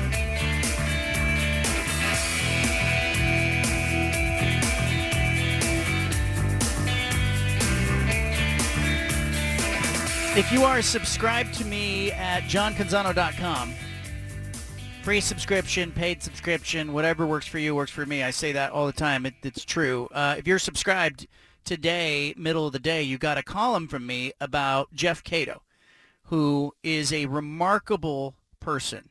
He uh, he was born without an optic nerve, and he can see shadows. He can see light and dark. Uh, he's 53 years old. He's blind. Uh, but that did not stop him from becoming a power lifter. It did not stop him from playing center on his high school football team. He learned to weld. He learned to skydive. He recently began taking fly-in lessons. Um, you know, he said to me, just tell me I can't do it and I, I will. Um, I wrote about him today. I think it's important to uh, read his story. If you, if you don't, have you ha- if you haven't already seen it, just go to johncanzano.com. Or if you follow me on social media, I posted it but read about it. I think he can help other people. Anna, you read it. You uh, you proofread it, and uh, what'd you think? I am just amazed by him. I think it's really easy for uh, all of us to get kind of caught up in the struggles of our day, whatever that might be. You know, maybe you're stuck in traffic. Uh, maybe you were taking the garbage out and the bag broke and you had to pick up a bunch of garbage on the ground. Uh, maybe you've had that kind of week. And then when I hear about someone like Jeff Cato that has not let blindness essentially keep him from living, from, you know, working and playing sports, you know, playing center on a football team in high school. Like, that's the kind of stuff that I just, it humbles me. Like, I, I immediately, I, I go, okay, like, what, what do I have to really complain about here? Because I've got all five senses and, um, you know, I, I just I, I should just shut up. There's a lot of people in the world that are going to tell you what you can't do. You, me, listeners, there's people that are going to tell you what you can't do. It's very easy for somebody to sit back and go, you can't do this. You won't do this. You aren't good enough to do that. Um, Jeff Cato had those people in his life. He had a stepfather who told him, you're never going to have a real job. You're not going to amount to anything. And I really am inspired by the fact that even as a kid, Jeff Cato kind of waved that off and he made friends. He dated. He played horse on a hoop in the driveway with neighborhood kids. He suited up in football. He won a regional powerlifting contest.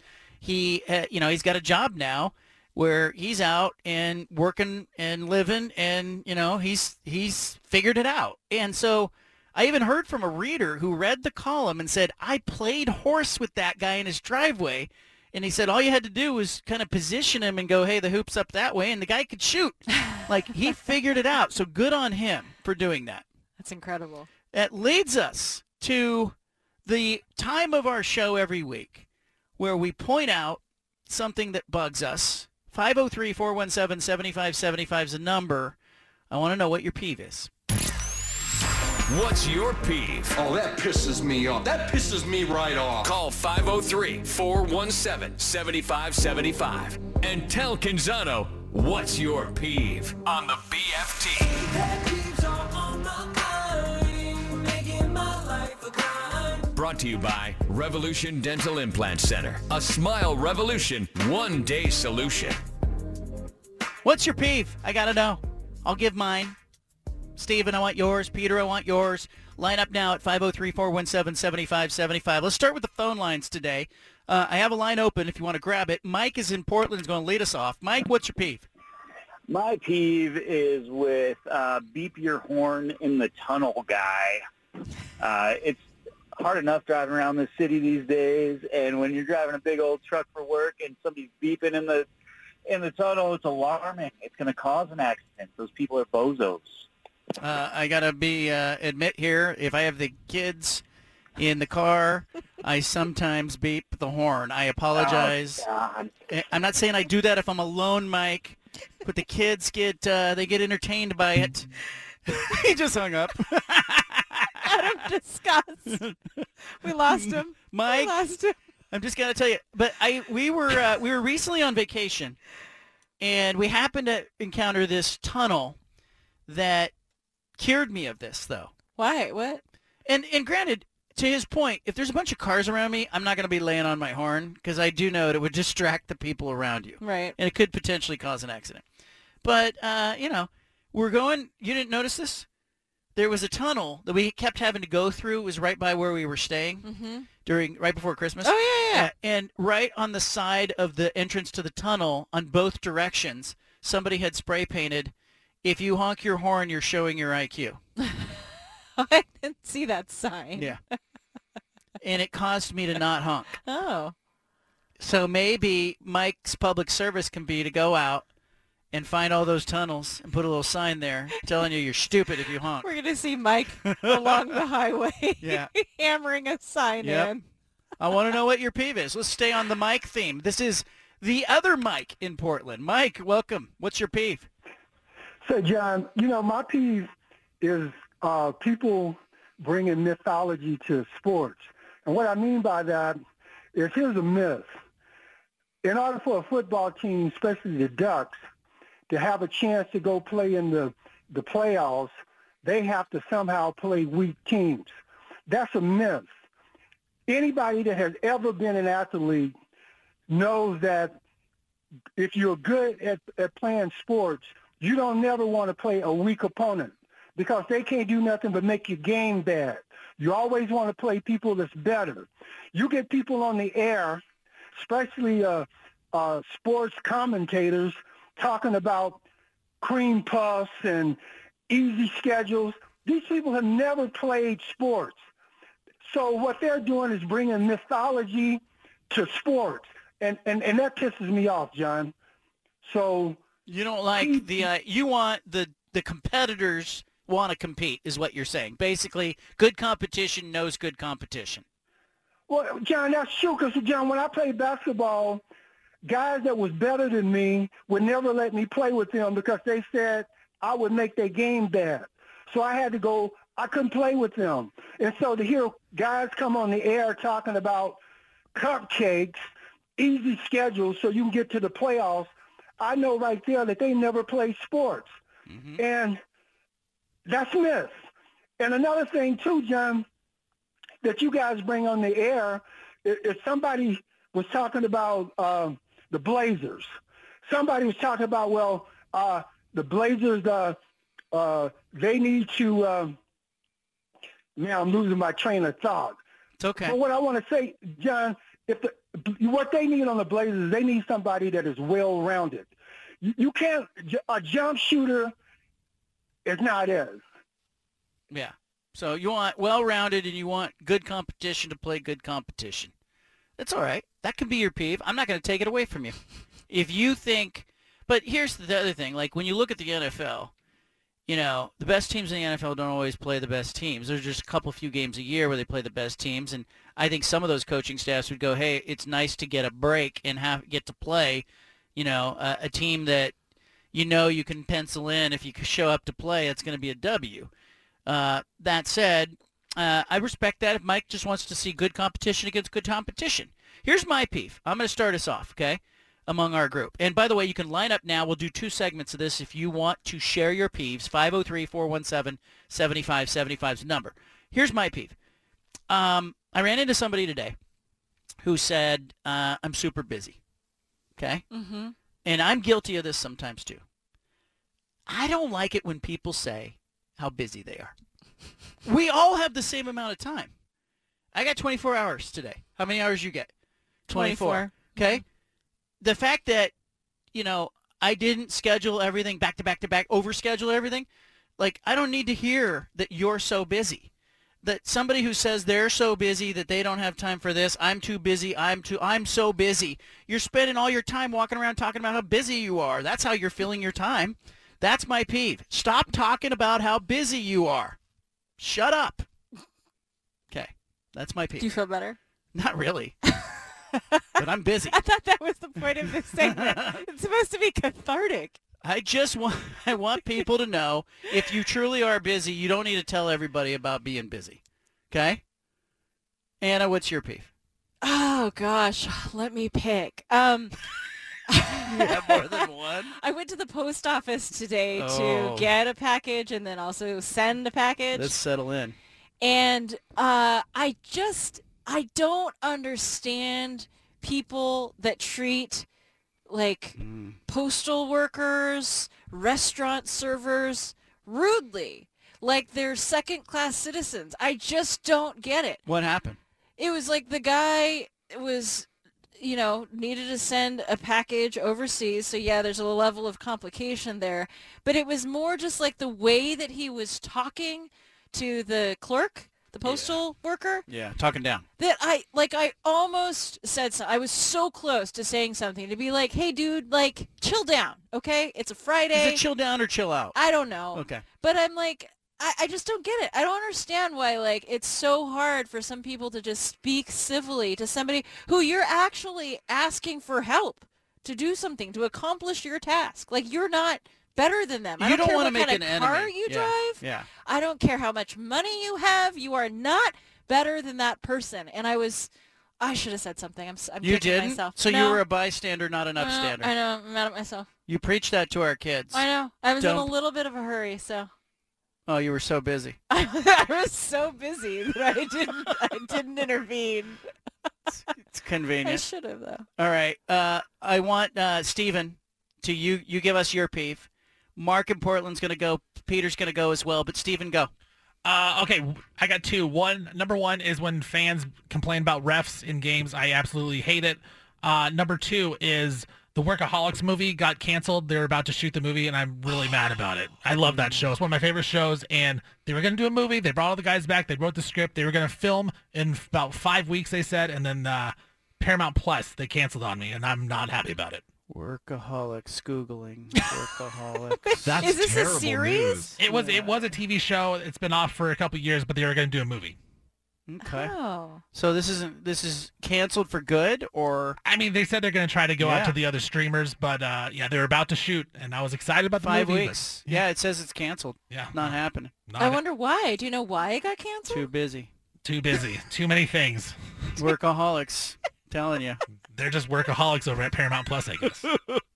Uh, you have a second one. You said. oh, it was about refs. Yeah, when people complain Okay. about referees, I, I absolutely hate it.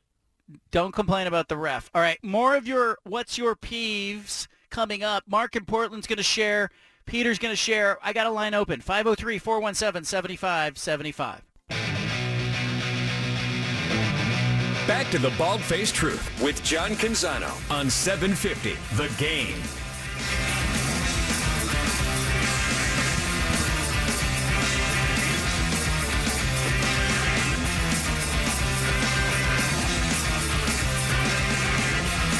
Amy Schwartz uh, with the Tampa Bay Buccaneers will be joining us in the 5 o'clock hour.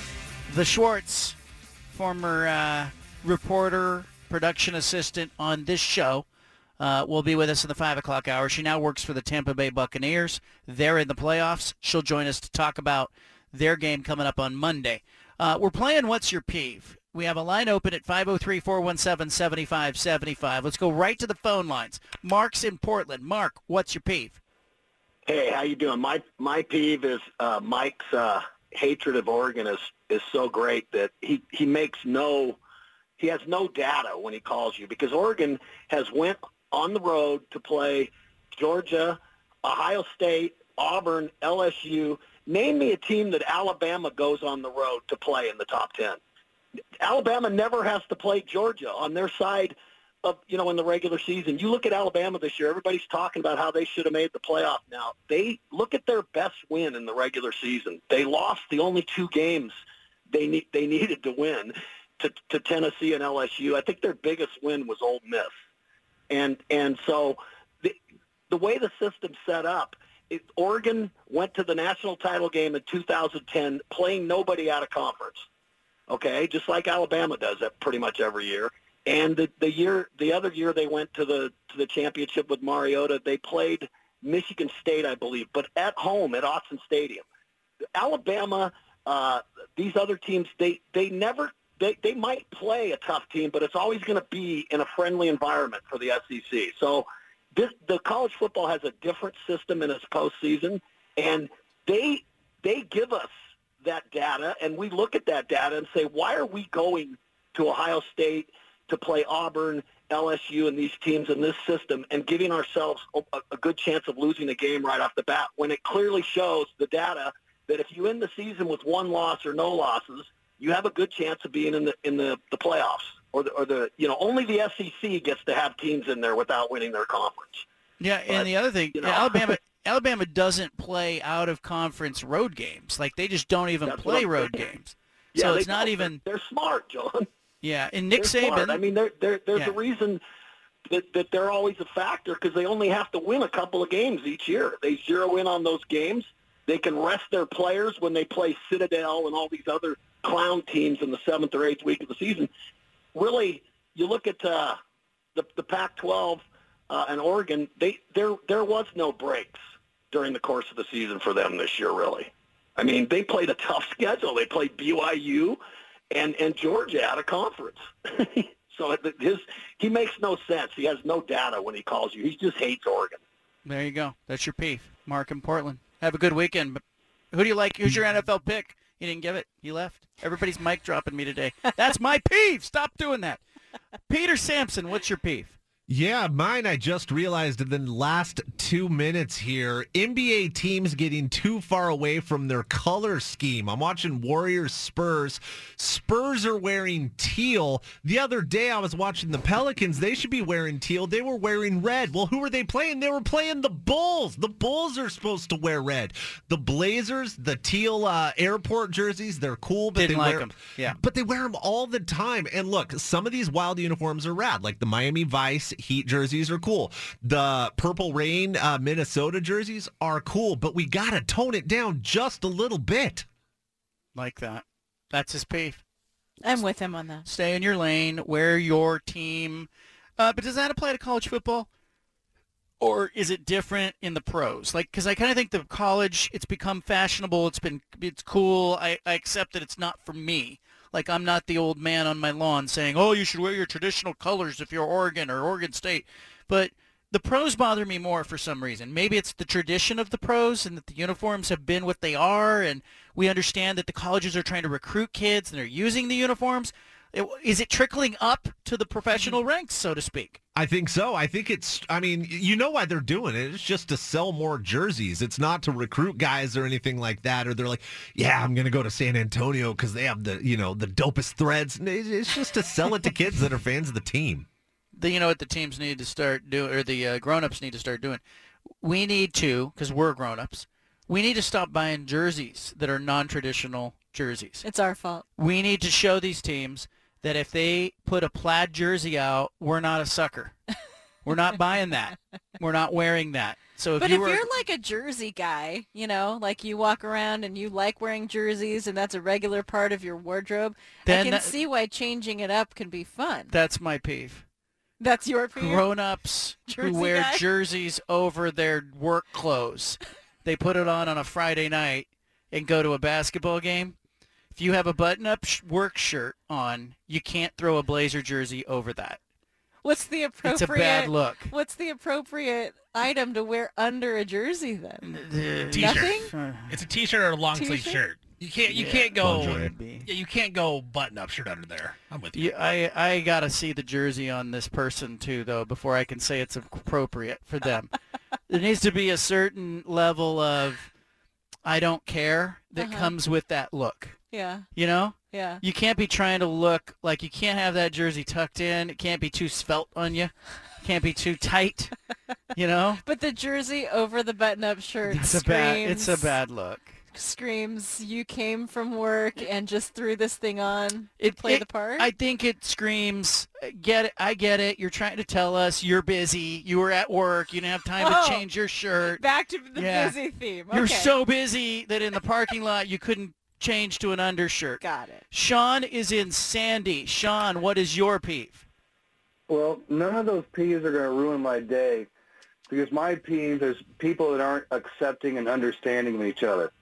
And I think especially in this day and age, we should we should have less peeves and just try to be more accepting and understanding. You know, I heard people talking yesterday about people playing pickleball. You know, generally when I was a kid and younger, I was generally a noisy person. I made a lot of noise, and I'm I'm thankful that I, you know people are accepting more of that. Did that bother you? no. Well, then no. I'd be accepting of it. I am. no, it's, you know, I understand noise ordinances. You know what I mean? Yeah, and I, I used to tell you. my dad, I used to say, Dad, um, quiet down. You know, he's in there playing the drums. He'd say, I got 10 more minutes. I'll never forget the old man telling me that. That's right. I like that. That's a juxta- juxtaposition there. I do think your your overall tone. He might drop to me. I think your overall tone, Sean and Sandy, your overall message, your peeve is a good one. He wants us to be more accepting of each other. Okay? Uh-huh. But isn't he kind of not being accepting of the person who was saying uh, the noise bothers them? Hmm? A little irony in there. You should be I just- accepting of the people not accepting you. That's what Yeah. I'm just saying. If you're going to be Tolerance accepting, paradox. You're going to be accepting. You got to be accepting of the people who are not accepting. I like that the callers are so efficient today that they're calling in, they're saying their piece, and they're immediately hanging They're up. too busy. They have too much stuff going They're on. busy. just They're rushing too off busy. to do whatever. You got 10 more minutes on the drum. All right, our, the 5 at 5 is coming up. Uh, there's some legislation out there that aims to keep the Pac-12 teams in the Pac-12. I'll tell you about it as part of the 5 at 5. Plus, uh, we got uh, the Schwartz from the Tampa Bay Buccaneers. She'll be joining us to talk about their game. BFFT. From the Pac West Center in downtown Portland, presented by High Caliber Millwrights, here's John Canzano with the bald faced truth. Don't you feel better? You got off, you got it off your chest. You get to go into the weekend with that peeve that was bothering you all week, not part of your weekend. Just feels better. This hour we'll talk to uh, Amy Schwartz, formerly known as the Schwartz. She was a member of the staff of this show. P longtime listeners will know that. She's now working for the Tampa Bay Buccaneers. They got a big game coming up. We're going to ask her kind of what the uh, what the vibe is in Tampa as they prepare to host uh, a playoff game against the Dallas Cowboys. Tom Brady trying to throw a wrinkle into Jerry Jones' weekend. Uh, Anna, we're going to do the five at five. Are you ready for this? Always. In our kids' school tonight, it's family fitness night. It's family fitness night every night over here, you know. but uh, the kids are super excited about this thing. Uh-huh. What is? What am I going to have to do? I have no idea. I don't know how serious this thing is. Do I need to show up in workout gear? Yeah, you should show up in with leg warmers and maybe a headband. Headband for sure. Sounds like you're gonna have your peeve for next week.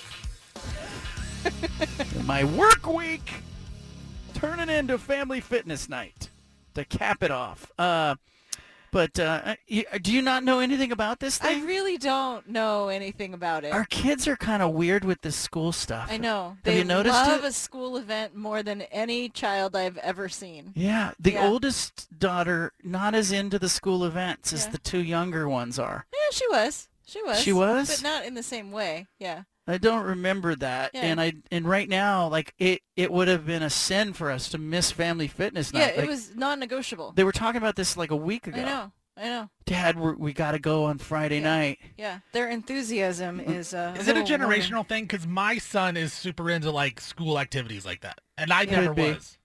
I, I could be. Like I didn't, you know, I didn't want to see my classmates on a Friday night.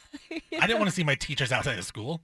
Yeah, I don't think the teachers want to be there. I don't think the teachers are going to be there. Um, the uh, going to be there. for Halloween they had a barn blast. Yeah. Okay. Uh-huh. And the uh, eight-year-old, I said, "What's this fitness thing about?" And she says, "It's like the barn blast." And I said, "I got to wear a costume?" And she said, "No, it's going to be like the barn blast, but for fitness." And I said, "Well, what does that mean? We go through a scary fitness house?" You know, it's. I think she just likes because I asked her this week. I said, "When are you happiest?" It was a basic question. When do you feel happiest? And she said, "When we're all together as a family doing something fun. You know, like school events." and I'm like, "You had me till you said right through fun." Okay. and So- like, Mhm. you know, We're stuck. a good movie? No, Yeah. a school event. Yeah. Uh, all right, so that's coming up tonight for us. Mhm. But before that, we give you the five, five at five, five. The Five at Five. Brought to you by Mercedes-Benz of Wilsonville. See more than 4,000 vehicles at Swickard.com. Well, the Green Bay Packers uh, management and ownership, I guess, is saying that they would look Aaron Rodgers in the eyes right now, and they would tell him if they were ready to move on from him. The 39-year-old quarterback's uh, status is up in the air, but the Packers general manager, uh, Brian Gutekunst, said today that uh, the season ended eight and nine. They missed the playoffs, but he said you got to be honest with Aaron. You know what I mean? I think he deserves. If we get to that point and we're not at that point, we tell him. Rodgers is apparently not ready to say himself whether he plans to return for next season or whether it, it would even be for the Packers. I got the impression after the loss to Detroit on what was it Sunday Night Football. Uh, I got the impression that evening that it was it for Rodgers. He was kind of looking around in a way that people who are coming back for another year don't look around. Keep an eye on it, but my bet is that Aaron Rodgers plays in a different NFL city next season. I think he's had enough of Green Bay. Number two, Anna, go. This is so interesting to me. So, Deion Sanders' daughter is going to be joining Colorado on their women's basketball team next week as a walk-on. Oh. Shelomi Sanders played this last semester at Jackson State. That's where he worked, right? Yep. and uh, made the trip with the Tigers when they played at Colorado on November 12th. She's a 5'7 guard. She only played nine minutes in two games for the Jackson State Tigers, but uh, she will be redshirting this season and could begin practicing next week if they are cl- if she's cleared medically. Really interesting. You know, she has 222,000 followers on Instagram. Just How look many? that up. 222,000. Oh, that's it. Yeah. that's Is crazy. is that- wow. yeah. No, that's a lot. It's a lot of Wow. followers. So she's kind of a big deal. Yeah. Well, I, I don't know if she can play, but she's an ambassador for the university, an ambassador for the program, and, and in some ways, that's kind of what it's about uh, in uh, for some of the athletes in today's world. Uh, I guess we'll keep an eye on whether or not she's any good. Yeah, the coach doesn't sound like there's going to be a lot of playing time. J.R. Payne, the coach of the women's team, is saying it's going to be a lot of training. There's not really time at this point in the season to get a lot of those reps in. So already kind of sending the signal that uh, there won't be a lot of playing time. Well, good, good for her. I mean, uh, I thought she, you know, the interview I saw with her, like late last year, was that she kind of wanted to get out of the shadow of her dad and her and her brother. Her big brother, uh, she has two brothers that are that were at Jackson State, and so she was. I think she's only 18 or 19. She's like a freshman, right? Sophomore, maybe. I don't know, but she was going to get out of the shadow, but apparently not. She's right back in the shadow. Uh, number three in our five at five. How about this news? Lawmakers in the state of Washington have introduced Senate, Senate Bill 5206 in the latest legislative session. Uh, three senators in Washington have uh, proposed a bill that would keep Washington and Washington State in the same athletic conference. The governing boards of the University of Washington and Washington State may jointly recommend participation in a different athletic conference, but it would have to be subject to the approval of the state legislature. This is interesting, and it's obvious defense coming in the wake of USC and UCLA leading the Pac-12 conference for the Big Ten. I don't think it's as much of a threat. What we've learned if you're listening to this show, is that Washington very much likely doesn't fit in the Big Ten Conference financially, from a media rights standpoint. The valuation of Washington's media rights right around $40 million. Big Ten's going to pay 72.6 million to each member. Doesn't pencil out. That means they'd have to subsidize Washington in order to bring them into the conference. Still, lawmakers in Washington taking a proactive step here, marrying Washington State to Washington, saying if you're going to take Washington, you're going to have to take the Cougs too. I think it's interesting. Anna, number four. Fascinating move with that. Uh, golfer Jordan Spieth uh, has announced that he's got a whole new travel setup for tournaments. He became uh, a dad last fall when his wife Annie gave birth to their first child, Sammy. But now he's saying that he will be living in an RV during the PGA Tour season. He'll be in motorhome mode as soon as the current Hawaii swing of the tournament comes to a close.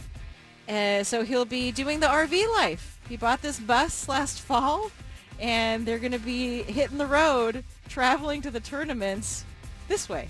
Interesting. I like it. I don't think it's going to be like the RV that, you know, Clark Griswold's brother-in-law was driving. You know, Eddie, Uncle was it Uncle Eddie? That's right. Cousin Eddie. Cousin he's, Eddie. he's not the first though. Jason Day did this. Bubba Watson did that until he made the jump to But LIV. these are these are going to be pretty nice RVs. I'm going to gather. yeah. This isn't like c- camping. These guys are uh, glamping around the tour. Good for them. They're having fun with it. I'm not opposed to that. Uh, finally, number five in our five at five, Jadeveon Clowney, Cleveland Browns defensive end, has apologized to his teammate Myles Garrett. I don't know if you caught this, but uh, Clowney uh, was quoted as saying that he was 95% sure that he wouldn't re-sign with the Browns because they're trying to get Myles Garrett into the Hall of Fame instead of winning games. Um, you know, it was interesting. Clowney says he doesn't think Garrett notices it. He says, I play along. We don't have a problem, but it's BS. Uh, Clowney also claims that his comments were taken out of context and that he was misrepresented. But in his apology, he kind of owned it. He said, as a son and a parent, I want to fully apologize to anyone offended, specifically Myles Garrett and his family. Uh, I have reached out to Myles specifically to apologize. I will continue to learn and grow as I move forward. Uh, Clowney had a pretty disappointing season for the Browns. They were 7 and 10. He had nine sacks last season. He only had two this season.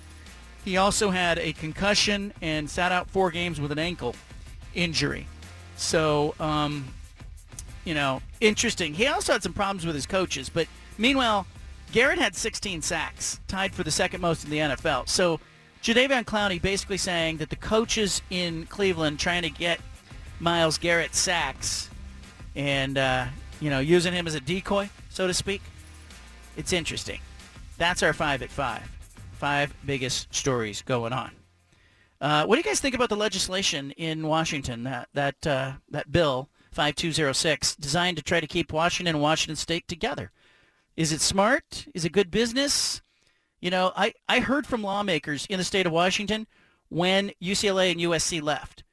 They, a couple of lawmakers reached out to me and asked me, was there anyone in the state of Oregon on the legislative side that would be interested in fostering a or creating a bill to keep Oregon and Oregon State together? Uh, I said I didn't have an answer to that, and I I referred them to Peter Courtney, the the state senator. And, but I don't think Oregon will be far behind if Washington is successful in passing this bill. Oregon will be right behind them, trying to keep because there. You, if you think about it, there's a there's an advantage from a legislative standpoint for publicly funded universities to stick together. Like it wouldn't help Oregon State if Oregon takes off and goes to the Big Ten or somewhere else, the SEC somewhere else.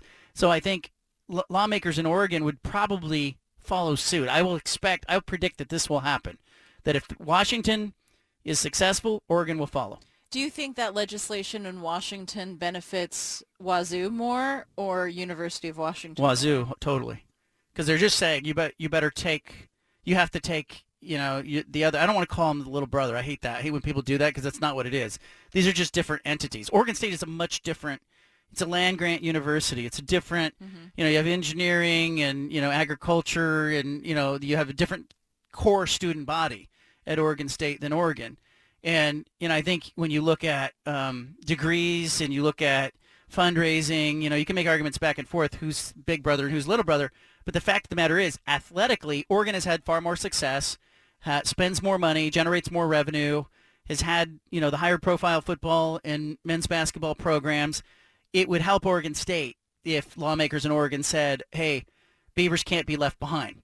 It will help Washington State uh, on that same note. I'd be really curious to know how that legislation came about, like who was lobbying for it. Did it generate, you know, was it generated from the lawmakers themselves or were there, you know, closed door conversations that were happening from the universities to the lawmakers to push this thing forward? Yeah, for me, I believe it came from the, uh, I believe it came from the Washington State side. Um, there was a lawmaker on the Washington side who was an outgoing state, you know, uh, senator. I believe it was uh, Baumgartner is his last name, Mike Baumgartner, who was interested in finding out if Oregon would follow suit. But I believe his ties were to Washington State. And I know this because the late Mike Leach was the person who connected me with the senator. And so he must have been close to Washington State. And the guy had asked for my number. And Leach said, hey, is it okay if I give your number to this guy? All of a sudden, this guy's calling me and he's going, eh, eh, you know, and I'm like, I don't know anything about the law. I don't know anything about how these laws are made. I watch Saturday morning cartoons. How a bill becomes a law, conjunction junction. What's your function? Like that was, that's as far as I went. Okay. I, I think it's a smart move, though. It's a, a smart defensive move, and it's somebody that's paying attention to the Pac-12 landscape. proactive. Yeah. You know, it's proactive. It's nice to see, you know, I, again, I'll confess, I put the garbage cans out late. Sometimes the morning as the truck is coming, the cans are going out. It's nice to see someone putting the garbage cans out a few days early. Okay? State of Washington's trying to do that.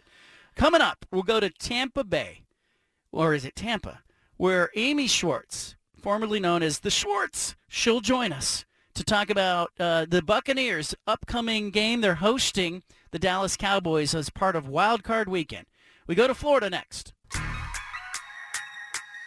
You've got the home of the truth. Back to the bald faced truth with John Canzano on 750 The Game.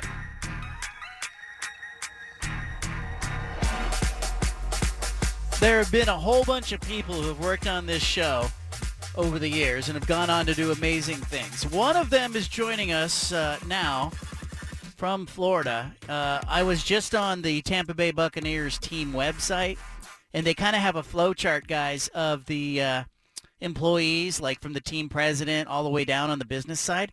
Uh, Amy Schwartz is like the ninth name that's on that list, uh, which means she's the ninth most important person in that organization. So that's kind of a big deal. She's joining us now, and uh, she is the uh, digital operations coordinator.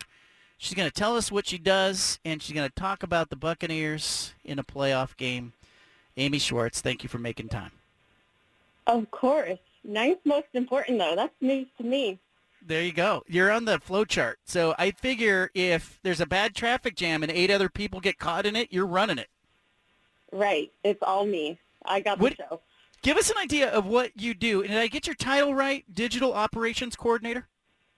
Yes, that's right. So, you know, I like to say every day for me is different, um, which makes my job super fun.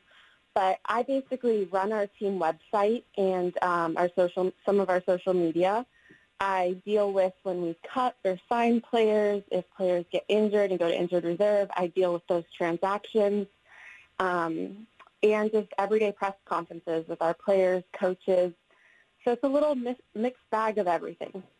When you are preparing for a playoff game, uh, give us an idea of what the atmosphere is like in Tampa, the city. You know, uh, with Tom Brady being part of this franchise, I'm sure it's uh, ramped up in the last couple few years. But what is that like when you have a playoff week ahead of you? You know, this week is probably different than any playoff run I've been a part of so far with this team. Um, there's definitely a different feel to things. I think because we're going into the playoffs with a not great record, right? And it's been a struggle of a season for us. But there is just this whole city rallies around the team. This morning at 5 a.m., we had 500 cars lined up around the stadium, and they did a drive-through pep rally. Um, you know, we have tons of media here. ESPN is basically invading uh, Tampa this week, and it just it becomes like a playoff atmosphere. I don't really know how to describe it. It's just a different level. You know, the stakes are high. Everyone's lasered in, focused, and it's do or die at this point. Uh, you know, I, I'm looking at Tom Brady and this season and this team, and you know, we were debating uh, who's going to win this game, and there's an argument to be made that you just don't bet against Tom Brady. Is is that shine come off this season, or is that feeling still out there? You know, I think at times you kind of started to question it, and then it's the games that he has the miraculous comeback. But this season has been so different, and I think he loves it because it's been so challenging, and it's been a long time since he's had that challenge. But there's just a, a feeling in the building when there's that pedigree. There's somebody who's done it so many times, who has 35 postseason wins. You just you can't bet against that kind of experience. So I do think that there's a confidence going into things. I think at the same time, this team has been humbled in a lot of ways this year. So I, you know, I if you ask me to guess this game, I think it's I it's up in the air. I think it depends on the minute right now. Yeah, and I think a lot of people feel that way, and you, you don't quite know what's going to happen. Uh, from your job standpoint, like, give us an idea. Like, what are you doing this week on social media? What are you doing on the website that maybe isn't done during the regular season? I mean, the biggest thing right now is we have closed off everything from the regular season and recapped everything. You know, we had our um, our tackle Tristan Wirfs won um, an All Pro today, so we did that. We're prepping for one of our Buccaneers legends to potentially be named a Hall of Fame um, Hall of Famer next week. So it's a little bit of everything, as well as, you know, obviously this is a huge game. This is Monday Night Football in the playoffs, so we're preparing to face Dallas. So everything from matchups to, you know, players doing interviews with every network possible, and um, you know, just trying to get people to know this team before Monday night. Yeah, I think you know it's it's been a weird year in the NFL, but it's it's been uh, you know a year around Tom Brady too, and I don't need you to get into the weeds on that. But have you been around Brady this season? Uh, have you? Uh, is it a different Tom Brady, same old Tom Brady? What's what's it been like? You know, we're we're around him often. He is one of those people that I don't think a lot of people know how incredibly private he is. Um, you know, I think five people in his life probably know what's going on day to day with him because he is just a different caliber athlete, different caliber professional. But um, he's been the same guy. His players will go to battle for him any day. Um, you know, I know we see the the sideline throwing of the surface or, you know, the riled up Tom, but he is just in our building. He's Thomas. He's Tommy. He's Tommy Boy. It's all the things. He is just one of the guys. He's sitting in the lunchroom with them. He's out on the practice field doing the competition. So he's just Tom. Amy Schwartz with us, uh, Tampa Bay Buccaneers, works on the digital side of the operation. Uh, the city as a, as a as a whole, I mean, you get to host this playoff game. It, is there a different feel in Tampa? And by the way, is it Tampa? Is it Tampa Bay? Can you help us out? Yes, it's just Tampa. Um, the Tampa Bay is like the greater region, so it's just Tampa though. All right. So different feel in the city when you're hosting a playoff game, or has it has it become commonplace with Brady around? It's another level, honestly, in the playoffs. Um, you know, this weekend will be pretty unique because Cowboys fans travel very well but um, it's there's a different intensity. I mean, we already hear about fans that are going to be lining up for tailgates tomorrow, and you know we don't play till Monday. So there's just another level. There's watch parties all over the city. Um, the stadium is obviously sold out. So it's a different level, and I think a lot of that is this is Tom, but a lot of that too is this team the city loves this team, um, regardless of the record right now. Yeah, and I think uh, it, it's interesting to watch it. Uh, you get home to Oregon, you get back to the state of Oregon. Your Beavers won won the Civil War football game. You had to be happy about that. I did. I'm so proud of everything they're doing in um, at, in Corvallis, and obviously very proud of Jonathan Smith and love that story. But no, I have not been home in a in a good minute, so I'll get back there when season ends. But I'm a little jealous. The Beavers are killing it right now. Yeah, your team got good. You're far away. I got to wonder if it's something we did because you got as far away from Oregon as you could possibly get. Uh, and and you're Yeah. so far away. So whatever we did, Amy Schwartz, I'm sorry. I apologize. I know. Yep. I, I mean, I miss home all the time, but this has definitely been a, a nice new chapter. It's good for you. I think we're all proud of you. I know I am, and uh, you know our kids and everybody uh, send the best. Uh, you know we're proud of you uh, out there making it uh, in the NFL. Uh, you know I you know, I don't want the Buccaneers to hear this and get mad at you, but um, you know do you do you think a life in the NFL for you is there like is that what you want for the future, or is this a for now job? You're kind of checking it out. Like how do you feel about working for an NFL team? Ooh, the hot spot or hot seat. Um, Yep. You, you know, it is a very unique job. It is a very unique. Um, I mean, you were you've worked in sports forever. It's a unique life. Um, you know, you, I worked every major holiday this year. Um, at the same time, you know, I, I'll be there front and center on Monday and get to experience this. Um, there's a lot of sacrifice, and uh, I love it. Um, there have been times it's very challenging. I will not sugarcoat things, but um, I'm happy where I'm at right now, and you know, maybe like our quarterback, I'll evaluate things at the end of the season. But I love it. you know, I'm, it. I'm a free. Oh, I can be a free agent maybe, but no, I'm loving it in Tampa right now. I love it. All right, Amy Schwartz, uh, we appreciate you. Thank you for joining us, giving us some flavor from Tampa. Good luck to you this weekend. Thanks. Nice to talk to you.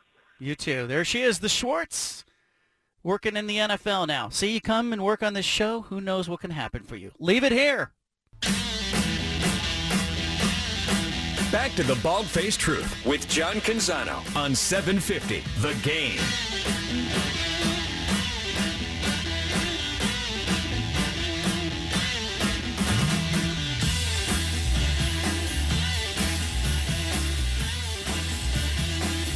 Coming up, top of the hour, Peter Sampson and the Pulse. Peter, what's on the Pulse tonight? Yeah, uh, we're definitely going to talk more about the uh, mess that the Trailblazer in, play, Trailblazers are in, and uh, later in the show we're going to continue Beavers Hoops Week. I've got assistant coach Tim Shelton joining me, so we'll see what's going on with the Beavs. I like that. I like that. Uh, Beavers got blown out by Arizona last night, but uh, But they covered, so it doesn't they matter. are. Yeah. um, I, I'm interested to see what happens this Pac-12 season. I'd be curious too to think. Uh, I guess blown out. They got beat by 12, but um, I'd be curious to see at, at halftime. I, I looked at the game and it was 44-26 at half, and I went ooh. Uh, but I'd be curious to think what the what the coaches think of the rest of the conference because is it a two bid league? Can they get a third team in to the NCAA tournament without some somebody ha- winning the Pac-12 tournament as a dark horse? Is there a third team? Is Utah going to make? Uh, you know, is is somebody else, Arizona State, somebody else going to get in? Uh, doesn't look like Oregon right now, and it or is it just going to be Arizona and UCLA? So, got to look at that. Uh, every Friday on the show, we do What's on Tap. Uh, in addition to Peter Sampson and the Pulse coming up uh, top of the hour, because technically the weekend starts for me at 6 o'clock. So the Pulse I include as part of the programming. So the Pulse coming up 6 o'clock right here on 750 The Game. Make sure you include that. But uh, we also have a big and busy weekend when it comes to college basketball and the NFL. Now, it's time for What's on Tap and What's on TV at the Independent on the BFT.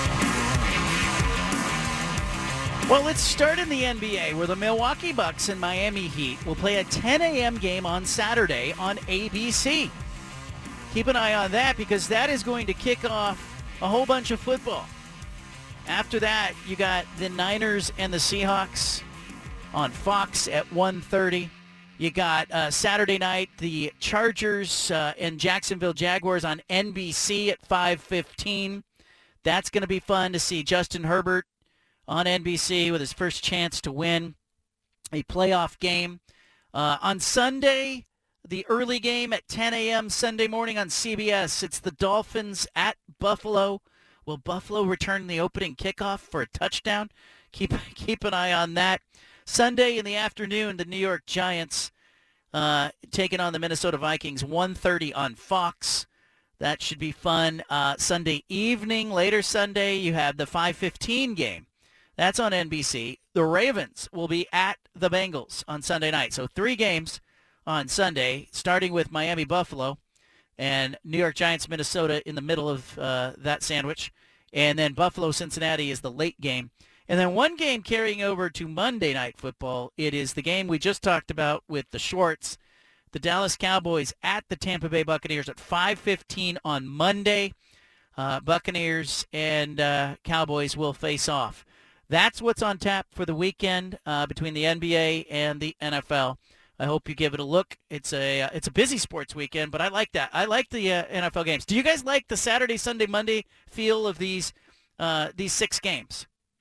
Yeah, I like that they have kind of the one spotlight game on Monday uh, with the Patriot or not Patriot, that's Tom Brady, uh, the Bucks and the Cowboys. I think that's a good. Uh, I like how they changed that up last season. Um, and then they, you know, spread it out over the whole weekend. I think it's good because you know sometimes you know, and we love football, but sometimes it gets too crazy when you got so many games all at once. I don't need six. I don't need three games Saturday, three games Sunday. I, and I actually think the better thing, because for a lot of people, Monday, Monday a holiday for a lot of people, right?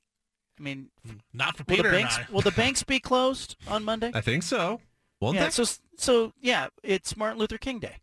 So in the state of Oregon, you know, Monday will be a holiday for a lot of people. Why not have two games each day? Why not? Why not do two games Saturday, two games Sunday, two games Monday? I wonder eh, the MLK Day NBA slate runs all day. I wonder if they're nervous about losing a little bit of share to that. Probably. I and I also feel like the throwing one of those games to a Monday, it really does inconvenience whoever wins that game. Who you know will likely, you know, maybe it's Dallas, but maybe uh, the winner of that game will play not a Saturday but a Sunday game uh, the following week. But it gives them one day less of preparation. So I wonder if the NFL was concerned about having two teams play on Monday in addition to that. But I think there's a whole bunch of that going on where they don't like to put, they don't want to go head to head against anybody. Nobody wants to cannibalize anybody. So I think it'll be really interesting to see. Which game do you think of those six games gets the highest rating? Which game draws the largest audience? Seahawks, Niners, Chargers, Jaguars, Dolphins, Bills, New York Giants, Minnesota Vikings, Baltimore, Cincinnati, or Dallas, Tampa Bay? Who gets the highest ratings of the weekend? I think it's uh, the Tampa Bay Dallas game on Monday night. I think that that gets the highest. Um, you know, I, I look at the Sunday slate. I mean, there's a you know it's the playoffs, so there's good teams everywhere. But I feel like there's not as intriguing matchups. Like the close game, uh, spread wise, the Giants and the Vikings. I think that'll get a good number. Obviously, that'd probably be the most intriguing on Sunday. And then Saturday, to me, it's the Jaguars uh, taking on the Chargers. That's the most intriguing game for me. So, I, but I think out of all of them, it's got to be the Bucks Cowboys. I agree because the it's brands. It's Tom Brady and the Buccaneers, and it's the Dallas Cowboys. It's America's team. It's you know Jimmy or Jerry Jones' team, and, and you don't have that in any other matchup. Like the Chargers in Jacksonville, it's not going to move the needle like Tom Brady and the Cowboys. Miami Buffalo doesn't even do it. Uh, there's I think there's some intrigue in Buffalo and the Damar Hamlin stuff makes people, I think, want to root for the Bills a little bit more. Everybody's Bills Mafia. Uh, but the New York Giants, Minnesota, it's it's okay. Baltimore, Cincinnati doesn't do a lot for me. Uh, I feel like I see that matchup so often. And Seattle, San Francisco, it's regional. I mean, I think people on the West Coast on Saturday are really going to tune into that 49er Seahawks game. But I don't think it's going to really move the needle like the Seahawks Niners games of, you know, yesteryear did with two really good teams that were both contenders to make the Super Bowl. So I agree. I think it's Cowboys Buccaneers on Monday. I think the second highest rated game will probably be I'm going to say San Francisco Seattle is going to get a good number and I think uh, Miami Buffalo will get will be in there for second place. What about so, the what about the Giants? Because you know New York, the New York market. I mean, that's a pretty big brand still. We're I mean, we kind of forget how good they were for a while and how big that brand kind of is. It is, but I just don't know. Maybe maybe I'm not. You know, I, there. It's not a great Giants team. It you know, and then and then you're throwing Minnesota in there. If it was the Giants Cowboys, yes, I think that one moves the. Or needle. Giants Bucks, something like that. Yeah. Yeah, Giants Bucks, Giants Niners might do it, but uh, I think the big rating weekends will obviously come in the divisional round and the championship and the Super Bowl. But I think I think you're right. I, I'm going to pay attention to the ratings. I think the Monday night game with Dallas and Tampa, we're going to know by Monday night what the number to beat is. But I think that'll be the highest rated game. What's your uh, What's your favorite round of the NFL playoffs? Like the wild card round, divisional round. This the the very next round. Yeah. because we're we're getting rid of the pretenders here. This is what this weekend's about. Like somebody may sneak through. We may have an upset. But that's always gonna- a fun story too. Yeah. Like right, Yeah. you, get, you get one of those Cinderella teams to advance. Yeah, and it gives you somebody to root for the next round. But I think the next round because then we get to see everybody's playing. I don't like the Eagles and the Chiefs sitting. One team in each league gets to sit and get a bye and you know get healthy and we're not seeing the best uh, this weekend. The best two teams in in the AFC and the A- NFC are going to get to sit. So I'll wait for next weekend because it could give us a really it could give us an intriguing matchup and I, and I'm not I'm never surprised when we get to the divisional round. I'm never surprised at who wins. Those are all good teams.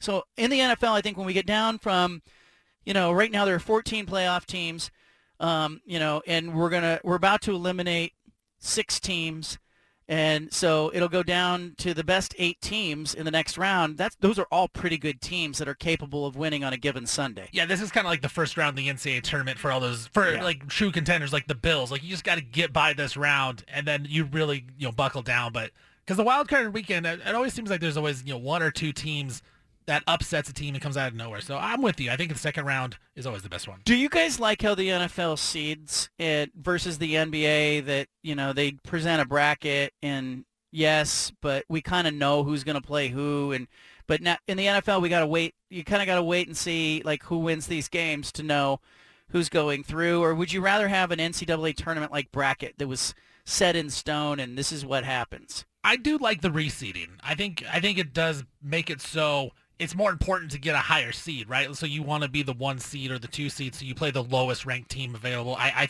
I, I do like that um, for football. I do think for basketball, different story. Like I, I feel like in basketball, it's, it's more often you're going to get an upset, and you can have more of a Cinderella run from you know a lower seed rather than in football where you know the top teams usually are there. All right, so Kansas City and Philadelphia are both they're the one seed in the AFC and the NFC. They will play uh, the lowest seeded team to advance. So here's my question that I want you guys to chew on during the commercial break.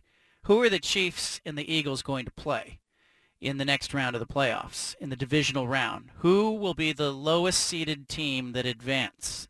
Is that is that right? Am I saying that right? Yeah, so the Eagle, whoever's the lowest seed left in the Yeah. playoffs plays the Eagles, plays the Chiefs. Yeah.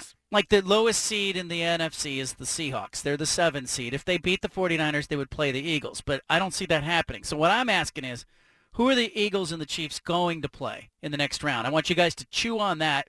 I'll give you my answer too coming up. You got the BFT. Back to the Bald Faced Truth with John Canzano on 750 The Game.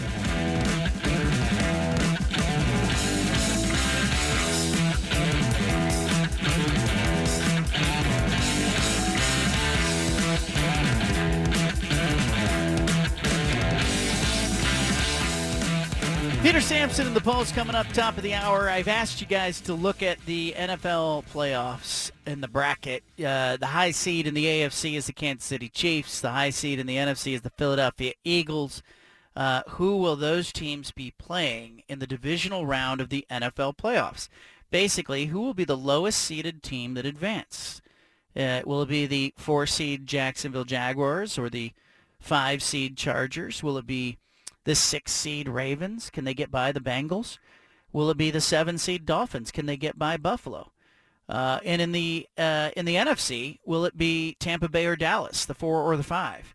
Or could it be the number six New York Giants that if they slip past Minnesota? Or is it possible that Seattle gets by San Francisco? What can't happen in the divisional round? Uh, Buffalo, the two seed, there's no scenario in which Buffalo would play Kansas City. There's no scenario in which San Francisco would play the Philadelphia Eagles in the divisional round. So guys, who's advancing from the AFC? Who's your pick? Who plays the Chiefs in the next round? Uh, I think the uh, Jacksonville Jaguars will be taking on the Chiefs in Kansas City. And I think if you are the Chiefs, that's probably the best outcome if you assume that the Dolphins don't really have a chance against the Bills. Um, I mean, I guess Baltimore might have a little chance against Cincinnati, but if your choices are between the Chargers and the Jaguars, I think you probably want to play the Jaguars, and I think the Jaguars uh, will win, so they'll take on Kansas City. Peter. I've- yeah, I've got the you got? same game, but I've got the Chargers taking on Kansas City. I believe I like the Chargers as well. I think the Chargers are going to get by Jacksonville. I think it's going to be San Diego and Kansas City. And in the NFC, I'll go first since I went last. I just have this feeling that the New York Giants are going to beat Minnesota. I think the Niners will beat the Seahawks, meaning that the Giants will be the lowest seeded team to advance. Uh, Philadelphia and the New York Giants in the divisional round. And I mean, if that happens, John, I think if you're an Eagles fan, you have to be ecstatic if the Giants can pull off that upset over the Vikings because if they don't, and whoever they play would be Dallas or Tampa Bay. And I think the Giants are way worse than both of those teams. Yeah. Where if you're Philadelphia and you have to take on the Cowboys or the Bucks, I think that's tough. You take on the Giants, I think it's a way better win um, for the Eagles. And then same thing with the 49ers. Like if the Vikings are to win, they're going to go on the road to take on the 49ers. And I think that is a big advantage for the Niners in that game. We've talked about the Vikings and how they've struggled. I, I think it's very interesting in the NFC because we all assume that Seattle's going to lose to San Francisco, but like it could really change who you think comes out of the NFC based off of who wins. I do think Minnesota wins, and I think Dallas wins. So I think it's going to be Philadelphia taking on Dallas uh, in the divisional round, and then it'll be Minnesota traveling to San Francisco. So I think in my situation, San Francisco getting the favorable. Yeah, uh, you're right there. though, because if the Giants beat Minnesota, it throws a whole wrinkle into it because then all of a sudden the Giants are going to Philadelphia, and then the uh, the winner of the Dallas Tampa game goes to San Francisco. Yeah, and, So- you, and if you're San Francisco, you you don't want to play, you know, Dallas or uh, Tampa Bay. You'd much rather play Minnesota or the Giants. Yeah, keep an eye on that. So uh, you know, if, I guess if you're a Niner fan, are you you're rooting for the Minnesota Vikings? Is that you know? I, yeah, I would I would say so. Yeah, I mean, you'd rather play them than than Dallas potentially I, I would think in so. that second round. Peter, who do you see in the NFC? Yeah, you know, John, we don't always agree, but I agree with both your picks here. I agree with the Chargers, and I, I do think the Giants are going to upset Minnesota. I just I don't trust them despite their record. Uh, so I think it's Philly, New York in the second round. Gonna be fun. All right. So every time in every year in the playoffs, we also get, you know, somebody who becomes a sweetheart. And and I I got to thinking about this. Like, could this be Jalen Hurts' year to kind of step to center stage? You know, a lot of Eagles fans, a lot of NFL fans know him, but it's the kind of run that you need. Like, you need to get to the Super Bowl. So again, we're talking about teams that could get to the Super Bowl. Do I think the Chargers can get to the Super Bowl? No. Because if they did, Justin Herbert would suddenly be everywhere. He'd be the sweetheart of these playoffs, right? Everybody go, oh, look at this great young quarterback in the AFC. But I don't see them getting there. So I think in the AFC, it it feels to me like it's it's Kansas City's year again, or if not, it's Buffalo. Like I don't see anybody else getting there. In the NFC, it feels a little more wide open. I think Philadelphia could get there. I think San Francisco could get there. I even think you could make a case for Dallas getting to the Super Bowl. So who's going to be the sweetheart of these playoffs, guys? And uh, I'll pick because I'm a Niner fan. If the Niners get to the Super Bowl, the story's going to be Brock Purdy. It's going to be Mr. Irrelevant, the guy, last guy picked in the draft, taking a team to the Super Bowl. Yeah, I mean, look at last year, Joe Burrow, right? I mean, the Bengals came out of nowhere, got to the Super Bowl, and then Joe Burrow is everywhere, MVP candidate, those type of things. I do agree with you. I think if Justin Herbert can somehow, the Chargers can beat the Jags, and they beat the Chiefs, I think he is the guy that takes over the NFL and people fall in love with. And I actually think, John, this is my hot take in the AFC. I think the, I think the Chiefs lose in the divisional round to either the Chargers or the Jaguars, and then the Bills wow. get to the Super Bowl. So I do think it could be Trevor Lawrence or Justin Herbert that become that guy um, to be the darling of the NFL, but then run to the Bills. Bills get to the Super Bowl. Wow, I, I think uh, wow that if they if somebody knocks out Kansas City, whoever knocks out Kansas City becomes that darling, as you point out. Peter, who's your who's your sweetheart in these uh, playoffs? Man, I, I mean, it's hard to have a sweetheart that uh, has the best record in the regular season, but I think Jalen Hurts. You know, a lot of people, you know, he's MVP frontrunner before he got hurt. They have the best record, but I think a lot of people haven't really watched a lot of Jalen Hurts action. You know, we've heard he, he's had the great season, but you talk about the expectations when he came into the NFL. Is this guy even a quarterback? And then it's is he a starting quarterback? And then it's is he a good starting quarterback? All those have been answered, and you're going to see a lot of storylines about him overcoming the doubt. I have questions about the shoulder. I know, I think it's going to be strong enough, but I know he's going to be playing with a lot of pain. But if they roll through, you're going to see a lot of that this postseason. Yeah, keep an eye on that. Uh, how do we feel about Hurts' shoulder? Like, because we haven't talked about that as much. Like, if that were Josh Allen, if that were Tom Brady, if that were, you know, anybody, Patrick Mahomes. Patrick Mahomes, this would be like the story. But we're talking about, you know, Jalen Hurts has been out. They haven't been the same without him. They, you know, they're obviously getting the week off. That helps them the extra week. But he's got this shoulder thing, and it's still a question in the playoffs. Why isn't this a bigger storyline right now? I, I think it's what Peter said. Like, we still, for all the good things that Jalen Hurts did this year, you know, he could have been the MVP had he not gotten hurt. The Eagles are the one seed. There's still questions of, well, is he good enough to win the Super Bowl? And I think if he comes out and he has a good game, you know, in the divisional round, that's why he could be the darling, like you, like Peter said. And I just think that there's a lot of doubt because we haven't necessarily seen the guy that runs the RPO a lot get to the Super Bowl and advance in the playoffs. It's more of a college system than it is the NFL system. And I think that's why we still have a little doubt in him.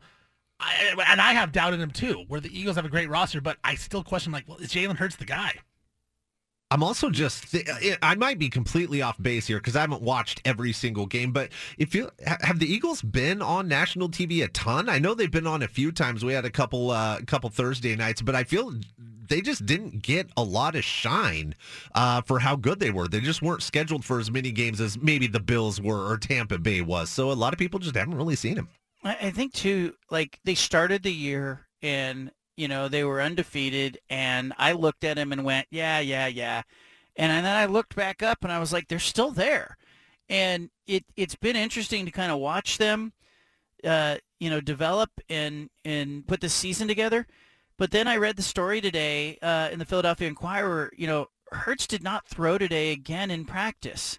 Now, maybe they're just being super cautious with him.